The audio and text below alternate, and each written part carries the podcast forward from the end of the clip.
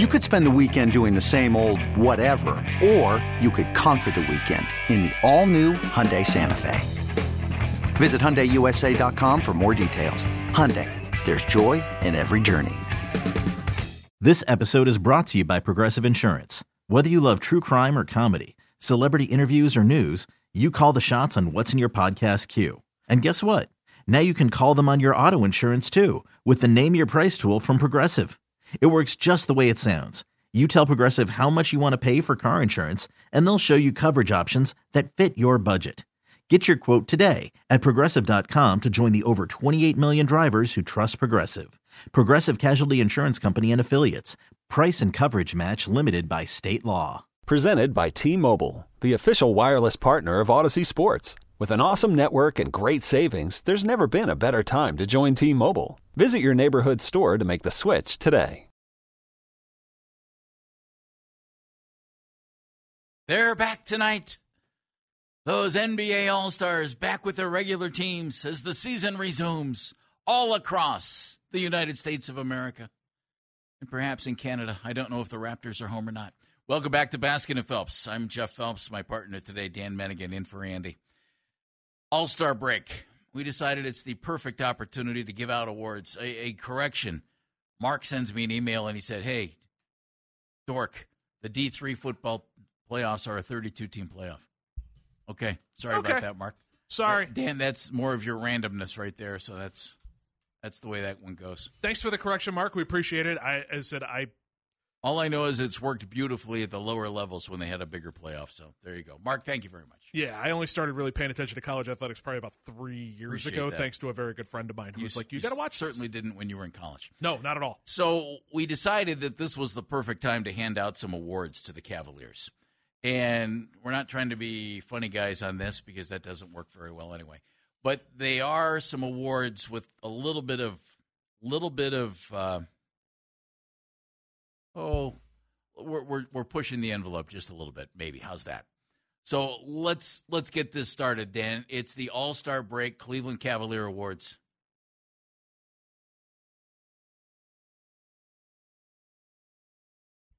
The most improved player award. Most improved player because he better be the most improved player because he could be the key to something more than just a first round playoff exit. The award goes to Evan Mobley. Ooh, I like that. Stick with me on this. He's played in only 30 games because of his knee injury. And overall, he's actually down a few minutes per game than what he was last year. His scoring, basically where it was last year. He's at 15.8 points per game, 16.2 last year, so down about a half point a game. But Evan Mobley's rebounding, 10.2 rebounds a game, up from 9. Shooting, 59%, up from 55 last year. And three-point shooting, which I don't really care about that much, but the Cavaliers seem to, up because he's been hot since he came back, 42% on threes compared to 22% last year. And all of this is while his field goal attempts are down a little bit from last year. So I think Evan has improved his game. And, keep in mind, you can only do what you're asked to do. And as long as he's playing with two high scoring guards, he's not going to score 20 points a game. I, I think that's so unlikely to happen. It could happen later in his career if he's in a different situation. I don't think you're going to see a huge jump in the scoring average, but I do think he has picked up his game in real critical areas. I think he's a better all around player, and he's still only 22 years old. I agree with everything you're saying, but the biggest thing that's improved to me when it's come to Evan Mobley is it, and this sounds so youth coachy, and I apologize. It seems like he has a plan every time he gets the ball. Like it seems like when he's getting the ball swung to him, he knows, okay, I can either go here, I can either kick it out to Donovan Mitchell over here, I could get Darius Garland on a cut, or I could try to hit Jarrett Allen as well, or get my own shot up. Like it seems like he has regulated a plan with the ball. So our most improved player award, because he better be, because he could be the key to something more than first round playoff exit. It's Evan Mobley. All right, so I will I will bank off of what you are saying when it comes to most improved player and I will go with what the award that I'm calling the Thank goodness you've improved at this award. The thank goodness you've improved on this award goes to Isaac Okoro and his three-point shooting. Because it had gotten really bad, and it was one of those things that really stood out, especially during the Knicks series, where they didn't even have anybody cover him. Like they they basically decided that six foot social distancing was the best defense we could play on Isaac Okoro at the three point line. So they were playing a box and none on Yeah. Isaac Okoro. Uh-huh. Very much so. And so this season, he's at least made it that they have to pay attention to him on catch and shoot three pointers, which are the majority of the ones that he's getting.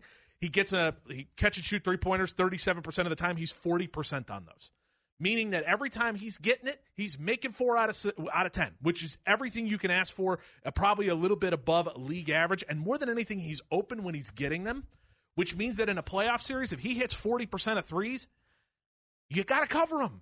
You got to keep somebody relatively near him. And that's all you can ask for from that guy on the offensive end of the ball. And I feel like his dribble drives are actually starting to go somewhere a little bit too. It's not just straightforward downhill. I'm going to bowl into somebody and whip this up at the rim and hope that it bounces the right way. It's starting to seem like he's figuring out the offensive end of the ball to go with the defensive end of the ball. And so that's why I hand him the award that basically says, Thank goodness you finally improved on this. Can I follow that up? Most stuff. The Good Timing Award goes to Isaac Okoro. Okay. Why? Because he and the Cavaliers didn't agree to a contract extension before the season started. That means he'll be a restricted free agent at the end of this season, and he's going to get a contract from somebody for some amount of money. Well, he's averaging nine points a game. That's the most since his rookie year. His shooting percentage is over 49%, the same as last year's career high. And he's hitting a career high 39% on the threes, Dan, as you mentioned. The, the threes have improved mm-hmm. in 26 minutes per game. He has settled in very nicely coming off the bench. I, I don't know if he had done that in the past. I, it just seemed kind of clunky. He seems to really have embraced that role. And I, I think he needed to not drop off and hope, hopefully elevate his game not drop off. He hasn't dropped off. He's elevated some parts of his game, and I think he has set himself up for a pretty nice contract from some team, might be the Cavs, next offseason. So, congratulations to Isaac, the Good Timing Award. Right. You're the recipient. and he's gonna he, he'll probably proudly go home with that one a because it's going to end in a contract for him whether it's here or somebody else but b he's making this team better on both ends of the floor which is what everybody was crying for we He's become a key rotation piece. exactly Yeah, we know and- the defense has been above average i know sometimes he gets burnt more than others Some people think he's a lockdown defender. I don't think he is, but I think he's a, an above average NBA defender. Right. And somebody that I mean, he messes with Trae Young every time you put him on there. So if you got a scoring point guard, he does make life a little difficult on those guys. He makes life difficult on the smaller guys. I don't know that he's phenomenal against guys his size. Uh, The the Jaylen Brown, Jayson Tatum conundrum still remains. Yeah. You know, of what that's going to look like. But the kid's gotten better. And so that's all I can ask for. All right. So my next award is the Can we get more of this award? and so the Can we get more of this award goes to Jarrett Allen and Jarrett Allen's offensive game. It has been so impressive when Mobley was out and Garland was out to watch Jarrett Allen become more of an offensive focal point. He's always had a pretty good offensive game, but it rarely was on display. It always seemed like he fell into the mold of, okay, just be the hustle guy, get your putbacks. You'll get your 10 and 10s through your rebounds and your putbacks, and you'll play good defense, and we're thrilled with you. You've started to see that offensive game begin to improve. The passing side of it really improved. He's made some really nice pocket passes this year in the key that have looked really nice and set some stuff up that, again, makes the defense pay attention to guys that it typically didn't pay attention to in, in the year ago. And also finishing over both shoulders, being able to find his own shot inside of the key, whether it's that push shot, whether it's actually a, a jumper that comes from the elbow or from the nail or something like that. It's really nice to see that game evolve. And so the can we get more of this, please? Jarrett Allen. I, I would uh, I would concur with some of the things. So much so that my award for the thanks for reminding everyone that you can do more than play defense and grab a few rebounds goes to. yeah, Jarrett Allen. The reason why here. Evan Mobley missed most of December and most of January. He played in or he missed all but two games in both of those months. So he's out basically the entire month. Two games he played in December, two in January.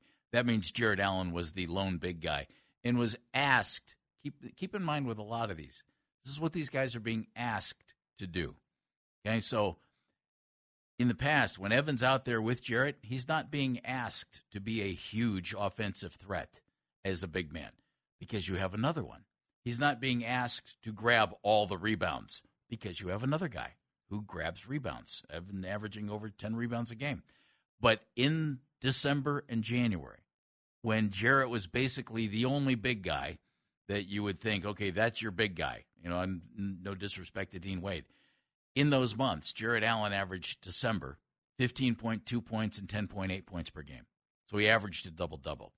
And then in January, he averaged over 17 points and over 13 rebounds per game. That's outstanding. Mm-hmm. He's he's had those abilities. He's not asked to do that because in the team flow, you've got other guys who can help you. And remember, this is I, I think it's it's one of the ultimate team games on the planet. If you have five guys working together, it's better than one guy working hard and another guy helping him out, three guys standing out there. So these guys are doing it's it's not like they suddenly got better. They suddenly had different roles that they were being asked to play. And Jarrett Allen certainly responded. And more than anything, turned and succeeded in those roles that were different than what they were asked to play. It wasn't like they were throwing people out there. Yeah. And it just was flopping. Yeah. And it was flailing and it was hoping and it was all of that kind of stuff. It was instead these guys got put in these roles and they succeeded and they found ways to succeed and they evolved and other guys were asked to step up along the way and there wasn't many hiccups that were there. It seemed this season with the way it went that JB Bickerstaff looked down that bench and went I have answers and I'm actually going to use these answers unlike last season where I didn't. And then in that situation though Dan okay, he he used the answers, and it's some of the guys who came off the bench and the role players who stepped up and did a nice job. Did he need to use those guys in the past? Maybe not, because the other guys were healthy, which leaves this team, as Mike Gansey said, the general manager of the Cavs. You know, we're probably deeper than we thought we were. Well, that's because guys were asked to do some things and they stepped up. The awards continue. Coming up on Baskin and Phelps, a few more Cavalier All Star Break awards is the Cavs getting ready to take on the Orlando Magic tonight at the Fieldhouse. Jake Chapman, the voice of the Magic, former producer of this show. He worked with us, Dan. Jake's coming up next. Uh, well, at 11 o'clock, more awards next on Baskin and Phelps.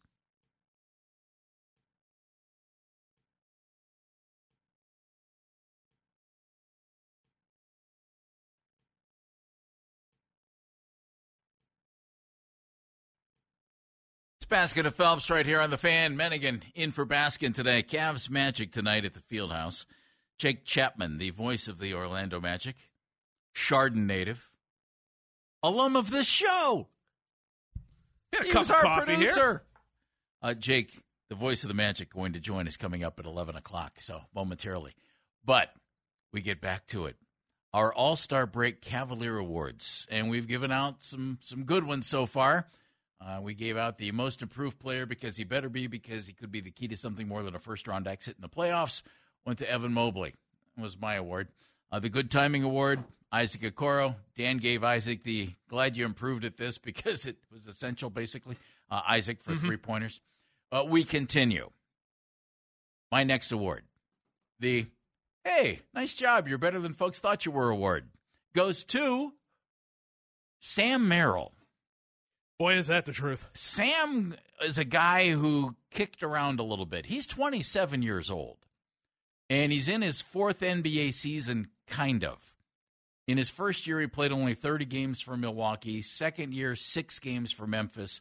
Only five games for the Cavs last season. So in his first three seasons, he played in a combined 41 NBA games, G League, trying to find his way. He's played in 37 games this season. He's 10th in the NBA, making 44% of his three pointers. The percentage is nice, the shot's even nicer. The guy has a great release, it's quick, his form is perfect, and he's not shy. And I love the combination. I, I'm not going to go Kyle Korver. He's not there yet. Uh, He could become Kyle Korver if he ends up getting 25 minutes a game I, on a regular basis. I don't know if that's likely.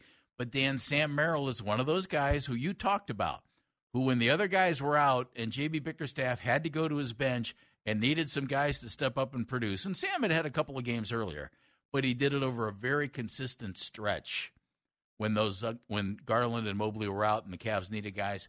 Congratulations, Sam. You've been fun to watch. The difference between him and Kyle Korver is well, a the track record. And and three inches. Kyle's like six seven and Sam's six four. B But still he could shoot. when Sam Merrill puts the ball on the deck, I'm not worried. When Kyle Korver would dribble, you, you worried a little. Yeah, it was a bit of an adventure. It's actually true. And when Sam Merrill would put the ball on the uh, on the floor and actually dribble a little bit and try to find his own shot that wasn't just a catch and shoot three pointer, he can do it. He can find his own shot. He can get other guys involved. He can make the passes when necessary. Where Kyle Korver was like, "Uh, "You should shoot that, or you probably need to swing it to somebody else before something bad happens." like, I like that about. I think Yeah. Sam Merrill is a really good piece for this team, and probably somebody that they may need to look at. And who knows, you know, Come playoff time, he could play a bigger role than you think he might. or look at him and go, "Hey, here's the Craig Porter Jr. contract. Like, we would like you to be around here for a good period of time because you have a skill set that fits what we want Oh, to do." he has a, he has a contract. It's not huge, but he's he's here for a little while, mm-hmm. and so that's I, I just I like guys who can shoot, and and that's different from guys who can score. And Sam Merrill can shoot. So Sam, nice job. You've had a chance to show what you can do this year, and you've taken advantage of it. You get the "You're better than folks thought you were" award.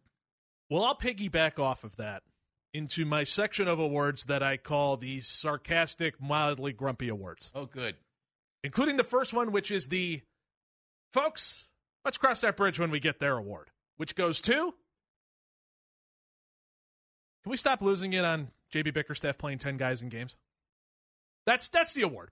I want him to play ten guys in games during this time of the year because I don't want heavy minutes loads on all the starters. I don't want the injury risk. I don't want any of those things. And not to mention, I want to know that he can mix and match and mold this team into what it needs to be when it gets into a playoff series. And more than anything, and I'll go baseball on you and, and cross sports, have a changeup off the fastball. Have a curveball off the fastball. Find different ways to win because as much as everybody loves Mariano Rivera, there's one of those. There's only one guy who's going to come out and go, all right, here comes the cutter. You're going to get it over and over again. And the Cavs did that coming off of last season in the playoff series when they went, okay, here comes the high screen and roll. And we're going to do this like Mariano Rivera's cutter. And the problem is, it's not Mariano Rivera's cutter. And that high screen and roll isn't the same. So play 10 guys right now, mix and match, figure out lineups that work, and then that way you have different counters to anything that a defense can throw at you. So if you see Tom Thibodeau again, you're not doing the same thing over and over again and having and expecting a different result because you don't have anything else in your back pocket. I think that's interesting. You're playing 10 guys now, and, and I almost think JB is doing it because the thought process is okay, you guys played so well when Darius and Evan were out. It would be a shame not to keep giving Sam Merrill some minutes and George mm-hmm. Niang some minutes. And, you know, c- thank you. We appreciate that. And it it almost seems like, you know, grudgingly, you're playing 10 guys. Play 10 guys. I, I agree with you spread out the minutes a little bit. You're, I, I wouldn't say you're locked in at two because you're not, but I would say you're locked in in home court in the first round. I don't see the Cavs dropping to five, and I think they can continue to win this way. Plus, keep these guys fresh, keep them active, and and, not just keep the starters fresh by cutting their minutes a little bit. Keep the other guys fresh in case you need them. Exactly. And you can play 10 guys. It's just a little more difficult and a little more challenging. And if you're getting contributions that allow you to win basketball games from 10 guys, then why not play 10 guys? If you're playing 10 and, and 9 and 10 are killing you, well, then you don't play 9 and 10, you play 8. But that's not the case here. So I'm all for it. And teams that can go deep can stay fresh. You keep bringing in waves of guys, little different look. You know, with a guy like Niang, little guy with a guy like Sam Merrill, terrific. I, I think it's a, a great way to go. Next, my You Sure Can Pass When You're Asked to Be the Lead Guard award goes to Donovan Mitchell. Darius. Darius missed 19 games with a jaw from December 16th to January 29th. Mitchell played in 15 of those 19 games. In those 15 games, okay, where Donovan was asked, hey, we're going to need you to handle the ball and be the lead guard. You're going to have to facilitate more than you do on it anyway, because he, overall he's you know pretty good uh, at passing the ball. But in those games, hey, you're the, you're the guy handling the ball here. He averaged 28 points and 7.9 assists per game. He had 12 assists in one game in that 15 game stretch. He had two 13 assist games in that stretch. So, in those 15 games that he played while Darius was out, the 7.9 assists that he averaged would be the eighth best assist average in the NBA. If it if it were prorated over a whole season. In other words, he can flat out pass the ball. And games outside of this 15 game stretch this season when Darius has been there, for the most part, Darius missed a couple, but he was averaging, Donovan was averaging 28.6 points and 5.4 assists. So what does that tell you? He was handling the ball more. He averaged 28 points, so he's still scoring at the same rate. And yet his assists were up two and a half per game. That was really nice to see. And I said this yesterday, I've said it two or three times it made me think, man, why do you want to? Why would you ever take the ball out of his hands? He's so good at it. I know Darius is good at passing the ball too. I just thought it was such a great dynamic with Donovan orchestrating for other guys while still getting his 28 per game. Really, really well done. The You Can Sure Pass When You're Asked to Be the Lead Guard award to Donovan Mitchell. The two man game between he and Jarrett Allen was Phenomenal. something yeah, to behold. It was great. It, was really, it was really good to see. And again, it's another tool in the toolbox. It's another thing you can turn to when something else gets shut down. And you're right. He he looked great past it. And I'll bring up another part of this, and I probably should have came up with an award for it, but eh, hindsight's always twenty twenty. His defense has been pretty good this year. And I don't want to say it too loudly, but like because you don't want to because I don't want to jinx it. But like it's been better. You know, I've always thought this correct me if you disagree. Most NBA, NBA guys can play defense decently if they really want to. Mm-hmm. Most, not all. You know, some guys might not have the lateral quickness or the size or the strength to play the kind of defense that you really need to succeed. But I think most, if they really put their minds to it and really care to do it, can play defense. And he has looked like he really wants to play defense this year. And that's not a knock on anything in the past it looks like he wants to play defense, and he's done a nice job. I agree with you. Oh, I'll knock it in the past. You, I, these are not the words of Jeff Phelps. These are the words of Dan Menningen. He didn't want to play defense in the past. Eh, he definitely was a guy who would look back and go, "Yeah, I got Rudy Gobert back there. I'm good." he he well, had which some, which you can kind of do now. Well, I have Evan Mobley and Jarrett Allen back. He had some Dame Lillard in him. He had a little James Harden before the internet got a hold of James Harden being horrible in him. Like it, it, it, was pretty ugly for a little bit. And this year he has really stepped it up. And you're right, he cared. He he wants the effort. And so with Donovan Mitchell in the mind, I will now also hand out the. I'm going to care about this on July 1st. Until then, leave me alone. Donovan Mitchell leaving the first chance he gets. I don't want to hear it. I don't care. I don't want to listen to it. Is that an award? Oh yeah. We're handing that out. The, the title is the what award? The I'll worry about this on July 1st award. I don't care until July 1st award. That's what it's called. It's the I don't care until July 1st. Oh god. So is there a statue for that one? It, it, it is. It actually goes right next to the free stamp. Fabulous. So I don't care. I don't want to hear it. I don't want to hear the whining. I don't want to read it. I don't want any of it because he's here through the playoff run and he's played really well for this team. He has done everything that they can ask him to do. He has been better this year than he was last year. So I don't want to hear it until July 1st. Then I'll worry about it then. But give me a three month grace period where I could just sit back and watch this guy hoop for an, in a Cleveland Cavalier uniform. Because it's gotten ridiculous, including over the All Star break, where everybody was looking at each other going, Well, he said to Chris Fedor that he's really happy and he wants to stay here. And he did the three point contest in a Money Merrill jersey. Like, and, and, all of us trying to read these tea leaves. You can't read tea leaves. I don't care. I, I said this before. Anybody who had to, uh, who, who, had to work somewhere else, you know, I, I started my career working uh, in Texas, my first full time job. I loved it and I couldn't wait to get the you know what out. I loved it. And I can understand a guy who might love where he is and then move along. Can before can I ask one thing before July 1st? Can I get your thought on one thing before July 1st before you hand out that award officially? What is I mean, it? it hasn't been given to Donovan yet. It's still sitting in the box. I may just grunt at you.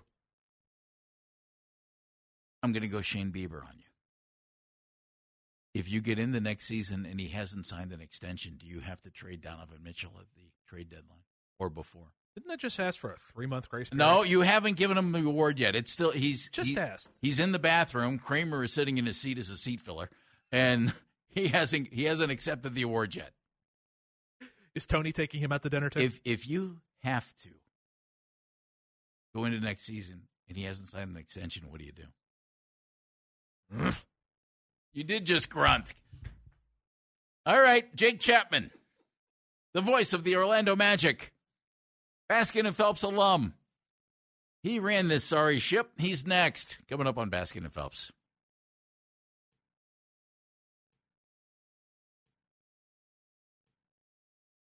This episode is brought to you by Progressive Insurance. Whether you love true crime or comedy, celebrity interviews or news, you call the shots on what's in your podcast queue. And guess what? Now you can call them on your auto insurance too with the Name Your Price tool from Progressive. It works just the way it sounds. You tell Progressive how much you want to pay for car insurance, and they'll show you coverage options that fit your budget. Get your quote today at progressive.com to join the over 28 million drivers who trust Progressive. Progressive Casualty Insurance Company and Affiliates. Price and coverage match limited by state law. You could spend the weekend doing the same old whatever, or you could conquer the weekend in the all-new Hyundai Santa Fe. Visit HyundaiUSA.com for more details. Hyundai, there's joy in every journey. I'm Sandra, and I'm just the professional your small business was looking for. But you didn't hire me because you didn't use LinkedIn Jobs. LinkedIn has professionals you can't find anywhere else, including those who aren't actively looking for a new job, but might be open to the perfect role, like me. In a given month, over 70% of LinkedIn users don't visit other leading job sites. So if you're not looking on LinkedIn, you'll miss out on great candidates like Sandra. Start hiring professionals like a professional. Post your free job on LinkedIn.com slash recommend today.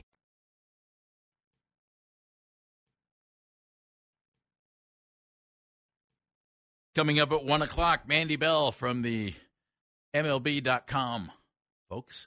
Uh, she's going to talk Guardians as she covers the Guardians in Goodyear, Arizona. Daryl Ruiter, our Browns and Cleveland sports reporter, coming up at noon. I'm Jeff Phelps. Baskin's not here today. Menningen in for Baskin, also doing his own role.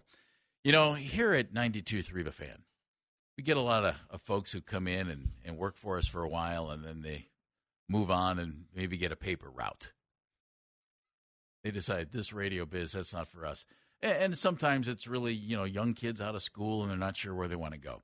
Every once in a while, we get lucky and we get a guy who's had some experience and he comes in, he does the job here, and then goes on and just continues to have a flourishing career. The only example I can think of of that joins us right now on the North Olmsted Chrysler Jeep Dodge Ram hotline, former producer of Baskin and Phelps, now the radio voice of the Orlando Magic, the pride of the Chardon Hilltoppers, Mr. Jake Chapman. Hello, Jake. What's up, buddy? Did you say paper route? What is that? Uh, you remember papers? oh, You- yes. You remember we used to we used to play. It was an NES game that you had, and, and you would the, the little guy would go and you'd hit the button and he'd whip the paper, and you hope with everything in you you wouldn't run over the puppy. There's still That's, paper what, that's routes what I remember, Dan. for, for those little local papers, you know, that, that we all enjoy reading. ah, the yes, the uh, the Chardon Maple Leaf. Yes, Exactly. Beautiful. Hey, uh, council has approved putting up a stop sign at this intersection. Hey, who knew? Check the police blotter. That's always the There best. you go. Hey, uh, All Star break, and you come out of it and you're home. D- have you been in town for a while, or did you just come up from Orlando with the team? No, I am in Orlando still. Um, unfortunately, uh, for the remainder of the season, I'll be calling games off a monitor. We'll see if that'll get rectified at some point soon. Um, but no, I so I made a quick trip to Philadelphia. So I got Ah. a little I got a little winter in my life. It was fantastic. I saw my family uh, Friday to Monday, and then I had a nice two days back here in Orlando. Um, to recover from that trip because I caught a little bit of a bug, as it seems like some of the principals in the basketball game tonight may have. It's that time of year, I suppose. Um, but so no, I am I am ready to go. 27 games out of the uh, out of the All Star break here. The unofficial second half, I guess, is what we call it. My boss and I have a joke about that. I'm not sure why we have to call it the unofficial second half of the season, um, but I'm all set to go. How we, are you guys? We we call it the final third. There you go. The final third. I, I think I prefer that, Jeff. I might right. steal it. Yeah, go with that one. Go with that. All right, buddy. Paolo Banchero has been unbelievable for the Magic all season long, ever since they drafted him. What's been the most impressive thing about watching him night after night? Um, night after night is the first thing, Dan. He's played every game so far this year, and he is listed. He just showed up on the injury report for tonight with an illness that I'm assuming he caught from Donovan Mitchell. Uh, so we'll see if either of those guys play. It seems like it was going around there in Indianapolis. Um, so the consistency is one thing. He's been awesome. He plays every night. Last year he missed eight games at the beginning of the year um, with an ankle, but that was it. And so, just in this day and age, it's kind of nice to have your best player show up night in, and night out, and play. Um, his assists have been way up. There was eight games in January that Franz Wagner missed with an ankle injury, and Paolo's assists went up and up and up during those games. He's getting his teammates involved more. Um, his efficiency is up. He's just he's just a dog. He's 21 years old and he's averaging 23, seven, and five. And there's only a handful of guys who have done that. And So the accolades keep on piling up. But um, he said very sort of point blank uh, during the summer that right around this time or you know mid January last year was when he hit the wall, and that he put in a whole bunch of work to make sure that that didn't happen in year two. And so far it hasn't. So. Um, I think just kind of understanding what it takes to play 82 games at the level that he wants to play is probably the most impressive part because there's not a lot of 21 year olds who get that. Jake Chapman joining us, voice of the Orlando Magic. You can hear him on the radio if you want to listen to the Orlando Magic games on the radio. Right now, Orlando at 30 and 25, uh, sitting eighth, tied record wise with Miami, uh, but Miami ahead in tiebreaker right now at 30 to 25 uh, record wise. Orlando had a great start, Jake. Have the Magic fallen off or a little bit of a lull? They've been dealing with some things, or do you think the, the Magic are a team that might be able to make a push in the second half or final third? the final third. Um, they started 16 and seven, Jeff, and they came dangerously close to hitting the 500 mark again in January when a lot of those injuries hit. Uh, missing Franz Wagner for eight games, like I mentioned, was a big loss. Gary Harris been in and out of the lineup. Um, Jonathan Isaac has had to kind of ease into um, being able to play 20, 25 minutes a night, which is where he's at right now. And Coach Mosley's been using him as his like defensive secret weapon, throwing him out there for entire fourth quarters. And he's showing that if he were able to play 30 minutes a night, we're talking defensive player of the year. Like he is that good on that end of the floor. And really, since Christmas, kind of upping his minutes, getting Markelle back in there. He won't play tonight. His knee's still bugging him. Getting Gary Harris back in there, just kind of getting whole, has been what's kind of brought us back to uh, five, six games clear of 500. Um, we've played a lot with a much better team at home, as often young teams are. Um, we have the easiest remaining strength of schedule, just as far as combined opponent win percentage goes. Um, and we have an eight-game homestand in the back half of March that I think will certainly um, help this team make a playoff push. I would say if at the beginning of the year I told you coming out of the All Star break you're five games above 500 um, and the eight seed in the Eastern Conference, we would have taken that.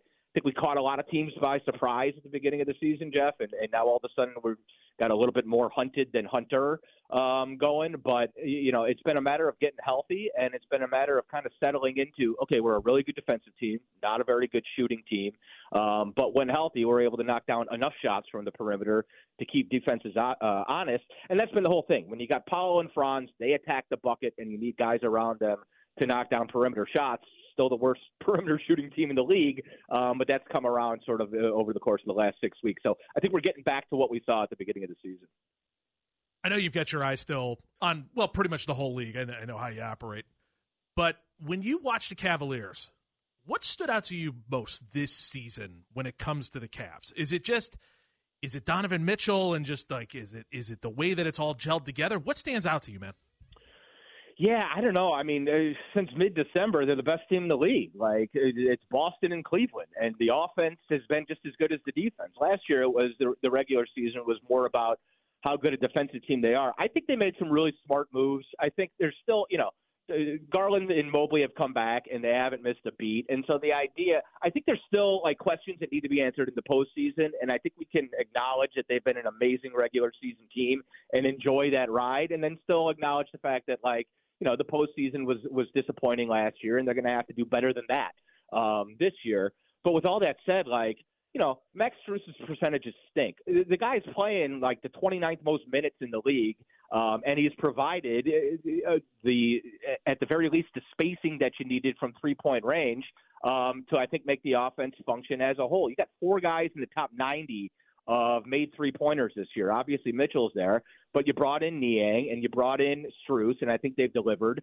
And then Sam Merrill's been a huge sort of revelation. He was there what the back half of last year but those three guys have delivered that spacing that you didn't have last year. So Mitchell's been able to play MVP caliber basketball, I think, because he's gotten a lot of help.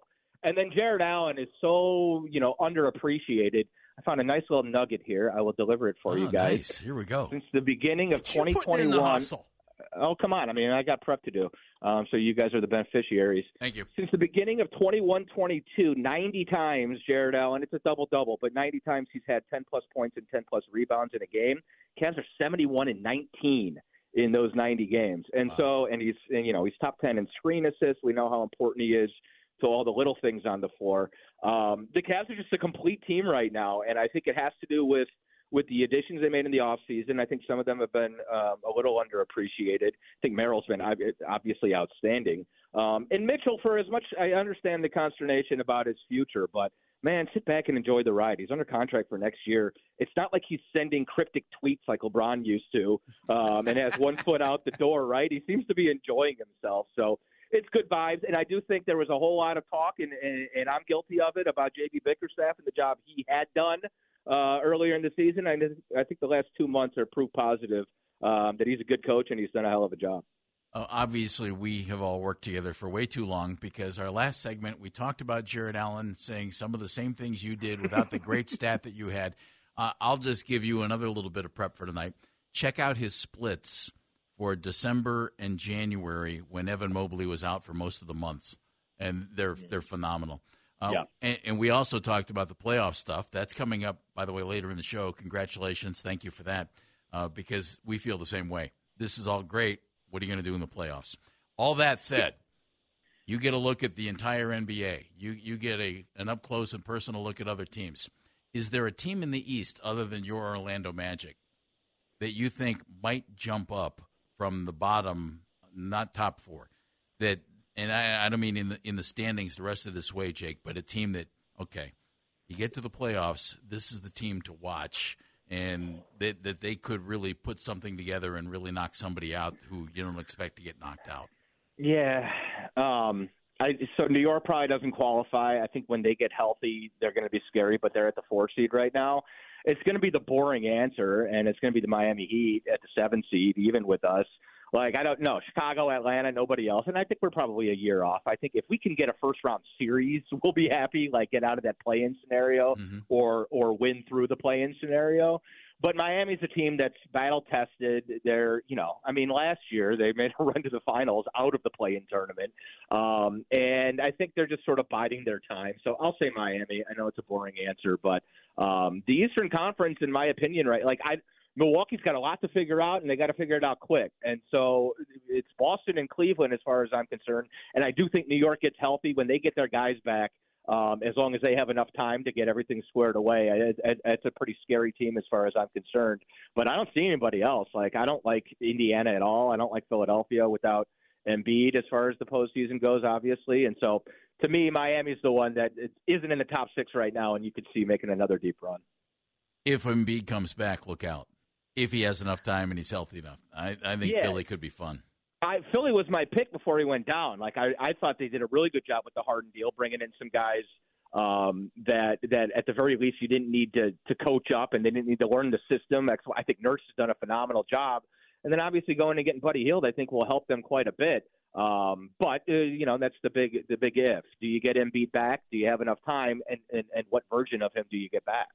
Great to have you with us, buddy. Keep up the Always. great work, and uh, hope you're sleeping. No, you're a father.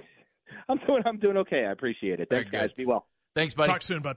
Jake Chapman, our former producer, our coworker, joining us on the North Olmsted Chrysler Jeep Dodge Ram hotline. Now the radio voice of the Orlando Magic and the Magic against the Cavaliers tonight at the Fieldhouse.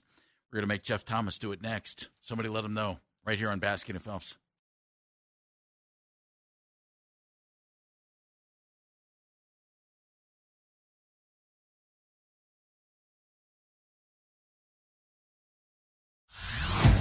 Hey everyone, Boomer Esiason here. The NFL draft is behind us, and your favorite team is now gearing up for week number one. The free Audacy app puts you right in the middle of the pro football conversation with the biggest sports radio stations from across the country. The local voices who know your team the best, giving you their unfiltered takes on the current state of your squad. It's always football season right here on the free Audacy app.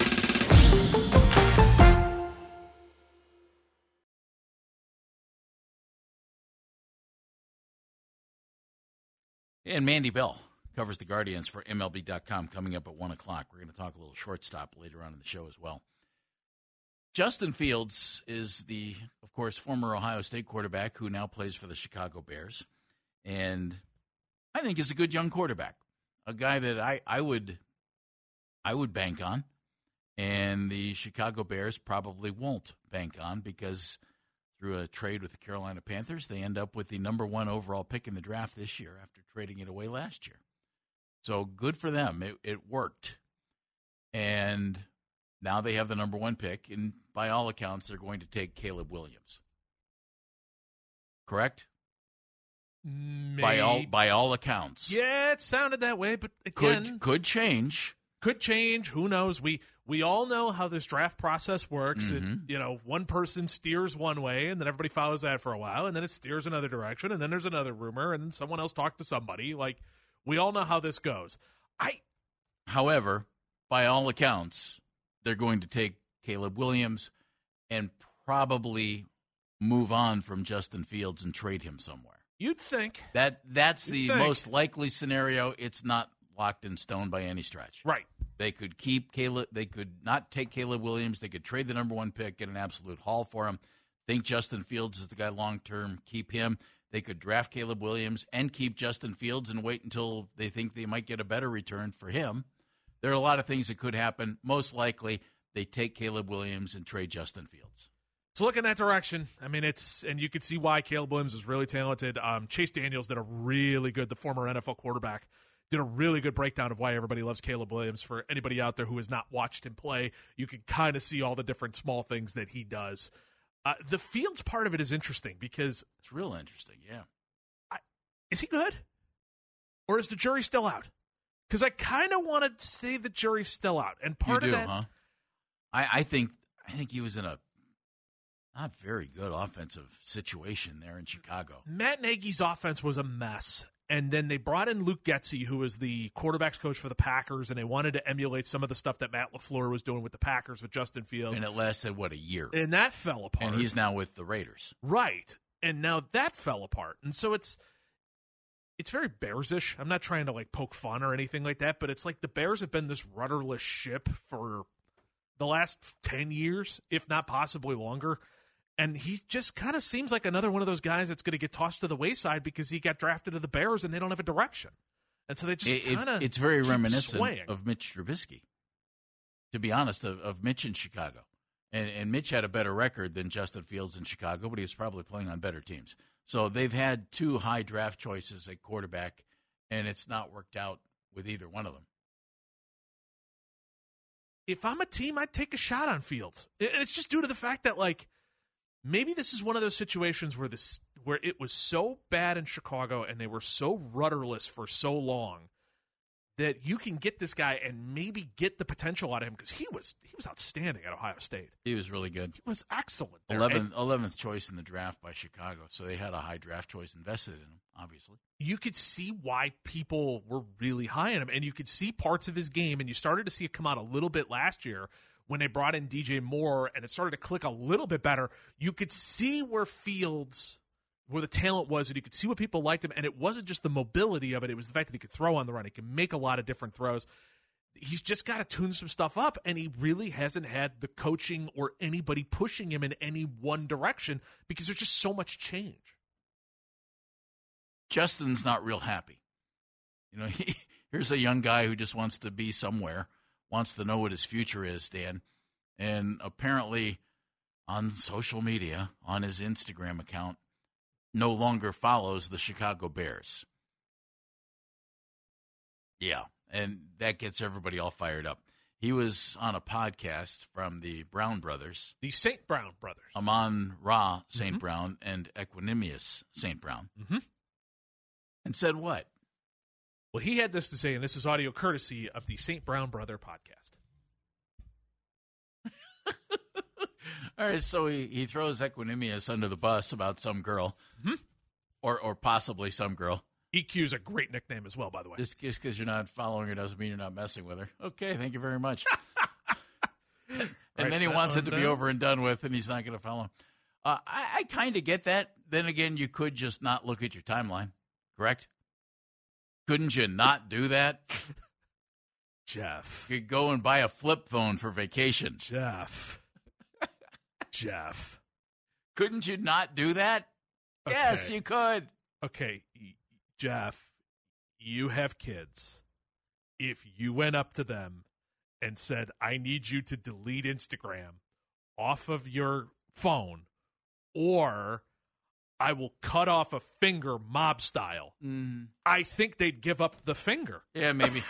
might, be, might, be, might be right. And I'm not even like this isn't much of a stretch. People are addicted to this thing. Yeah, I know. They're addicted to exactly, their Instagram page. Exactly why I held out on getting anything other than a flip phone for especially that especially the generation under me. I'm 35 if you look at the tw- the people in the 20s and even younger than that holy mackerel. Like they're hooked. They're hooked on the stories. They're hooked on the pictures. They're hooked on you know snapchat tiktok.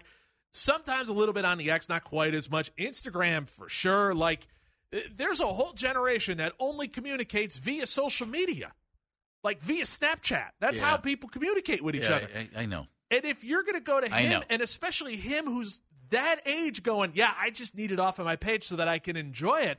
I know your option is like, well, you could just not look at it. Well, yeah, but to them, that's like okay. But I am not in my twenties. I or I can that. cut off my big toe. Uh, what do you prefer? All right, we get the idea.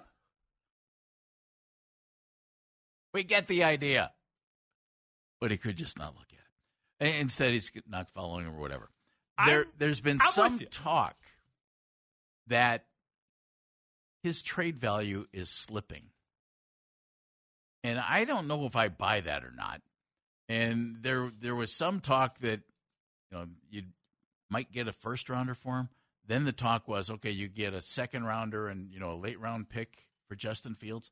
I've even seen as low as a third round pick for Justin Fields. And that made me think if I'm any team that's looking for a quarterback, there's no way I'm not going to jump on that opportunity. And the, the team I've, I've seen most associated with him is the Atlanta Falcons.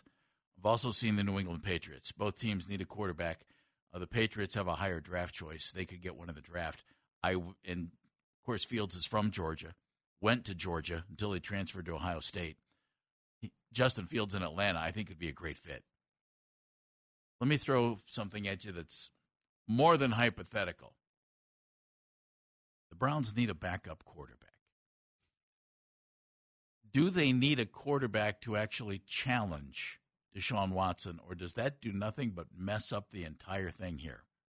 Because if I'm Andrew Berry and I'm talking to Chicago and I say, would a third round, and they say yes.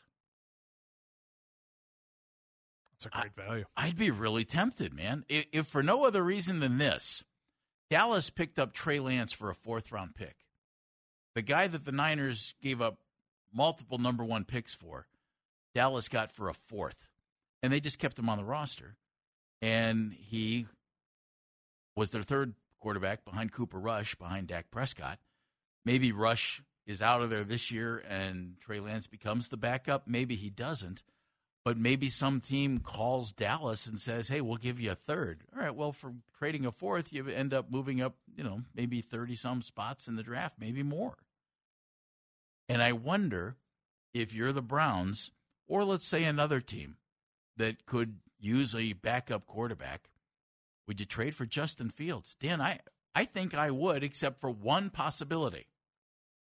If you bring in Justin Fields, let's just say you brought him in here for a third, does it just com- completely mess up this situation where you're trying to make sure that you get everything you possibly can out of Deshaun Watson? So, this is the last year that, that Justin Fields is cheap. You'd have to pick up his fifth year option, which will cost you a chunk of change. But this is the last year that he's cheap. I think if we were playing fantasy football, where we completely removed egos and we completely removed locker rooms and we did all of those things, makes 100% total sense. You would do it in a second. The question I have when it comes to Justin Fields and bringing him in here, if it was a value pick like that, is would that be seen competition in that locker room? Well, that's the thing. Or would that be seen as grooming the next starter in that locker and room? And that's the thing. And, and Dan, how could it not be? I mean, Justin Fields. I think Justin Fields is really interesting. I think he's been in a bad situation. I think he's better than what his perception might be in Chicago. And if it weren't for them having the number one pick, they'd think they have a good young quarterback that we just need to put more talent around and coach up. Yeah. It's a fascinating proposal. It, it is. Uh, and it's just again because if you if we put this all on paper and we we react on paper and we live on paper knowing that injuries are going to take place, knowing that Deshaun Watson will probably miss two games, three games. I mean, I think we could kind of just pencil that in right now. It's the modern NFL. Quarterbacks get hurt all the darn time. Sure. So, if that's the case, do you feel confident rolling Justin Fields out there compared to whatever other person you decide to point to? If let's let's hypothetically say Jimmy G. Do you feel better about Justin Fields over Jimmy G? Yeah, I do. I feel better about oh, Fields I, over I Jimmy would G. Think, I would think Justin Fields would be an asset where Jimmy G or Mitch Trubisky or Right. somebody else would, name out of would, would be a backup quarterback. Do you know what I mean? I wouldn't consider those guys an asset. I think Fields could be an asset. Jeff in Cleveland sends me a text. Two hundred and thirty million dollars say we don't need competition at quarterback. and that's the other part of it. Yeah, yeah. Is it's He also says he's fifty-five and he think he'd give up a finger if you told him to stop watching Instagram. there was a whole piece that was out there, not to derail this conversation. There was a great piece that was out there that was basically saying that we've gone from art to now needing entertainment to now basically having, you know, mental stimulation take place of all of it, of all these Instagram reels that are 35 seconds long and whatever. That that's become the ultimate distraction in Yeah. life. It was a wonderful piece. I should find it and tweet. Kevin's in Cuyahoga Falls. Kevin, All right, Kevin. Hey, gentlemen, how are we doing today? great, Doing thank well. you, buddy. Hey, real quick, before I get to my Justin Fields take, uh, this is a my 17 year old goes to play with his friends. I go upstairs, he's in his room still till 8 o'clock at night. I go, What are you doing? He goes, I'm playing with my friends. And I'm like, But you're here. He goes, Yeah, right. That's what they do. They now get online and they all play together online. And I'm like, Don't you go to someone's house? He's like, Well, no, because then I don't have my computer. It's like, insanity. oh, boy. Different world, Wow. Kevin. It's it's unbelievable where everything is compared to. I said I'm 35. Even where I grew up compared to now is insane. Yeah, my teenager lives with his phone. I mean, the worst punishment we give him is take his phone away. I'm telling you, it's like he'll do anything to avoid that. So Oh, you're right. Yeah, you take Yep. your left arm away. They they'd rather give you that. Yeah. Hey, on Justin Fields, uh, Jeff, I would absolutely love to have Justin Fields. Are you kidding me? The guy has been in the black hole of football for three years. I mean, Chicago's done nothing to help him. He's had the worst offensive line the entire time. He's nothing but a punching bag back there. And yet, even with that, his yards of per, you know, passing has gone up every year. His completion percentage has gone up every year, and his touchdown to interception ratio has gone up every year. He's literally done everything you want a young quarterback to do. He's improved every single year, even with the garbage that Chicago puts on the field with him. So, yeah, if I was a GM with any team and someone says Justin Fields is up for bid for a third round pick, I would jump all over that because the young man has done nothing but show he's gotten better and better and better every year in what I would consider a bad football situation for a quarterback. Kevin, thank you very much. And think about this. If this is a decision year on Deshaun Watson, I'm not saying that it is. If it is, it's year three of a five year contract. If if he doesn't show it this year, you're going to need somebody. What if you already had that somebody here? Daryl Ruiter covers the Browns for us here at the fan. He's next on Baskin and Phelps.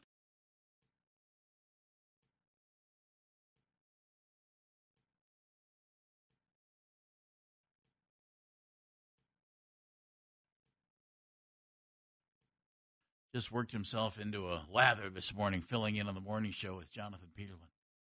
So Andy's not here today with us. That'll happen. You know, sometimes you got to move around, do what you got to do. That'll happen. That'll happen. You know, some, again, some days you want to wake up early, you want to get your work out of the way. So and- we just came in and did a show. right. You know, that's Yeah, I'm up works. at three. I think I'll just come in and do a I'll show. just come in, I'll get my work done for the day, and then I can spend the rest of the day goofing off. Daryl's going to join us momentarily. Mitch Spinell is the new producer on the morning show, and Mitch, you know, one of the fine young talents we have working here at the station. I check in with him a couple of times a week. How's it going? Okay. How's your sleep pattern? That's all right. Uh, you, you doing okay? Yep. What time you getting up? Uh, Three thirty, four o'clock. I'm sorry. Morning morning radio just makes me want to cringe. Ken It's and- just a Ken different Anthony, lifestyle. Congratulations to you. I don't know how you guys pull it off. I don't know how they do it either. As know. somebody who has issues sleeping to begin with, that whole idea of like, oh yeah, I got to make sure I'm in bed by like nine. It's like, you know, I, I've, it's unbelievable to Yeah, me. I, I can't do that. I, I, I've worked late nights too long that I just I can't go to bed. If I go to bed before like ten thirty, uh, it's really early for me. Yeah, I'm. I don't I don't know how the morning guys do it. about 11, 11.30, possibly midnight. You know, those are the ones I end up doing. Way to way to push the envelope. We were just talking about Justin Fields and the Chicago Bears and the quarterback situation, and, and it's going to be a real interesting off season with quarterbacks, and, and certainly not just Justin Fields, because the free the free agent market has some interesting guys: Kirk Cousins, Baker Mayfield, Ryan Tannehill, um, Joe Flacco, of course. Uh, let's bring in our guy who's brought to us by Sheiban Jewelers, Cleveland's premier jewelry store.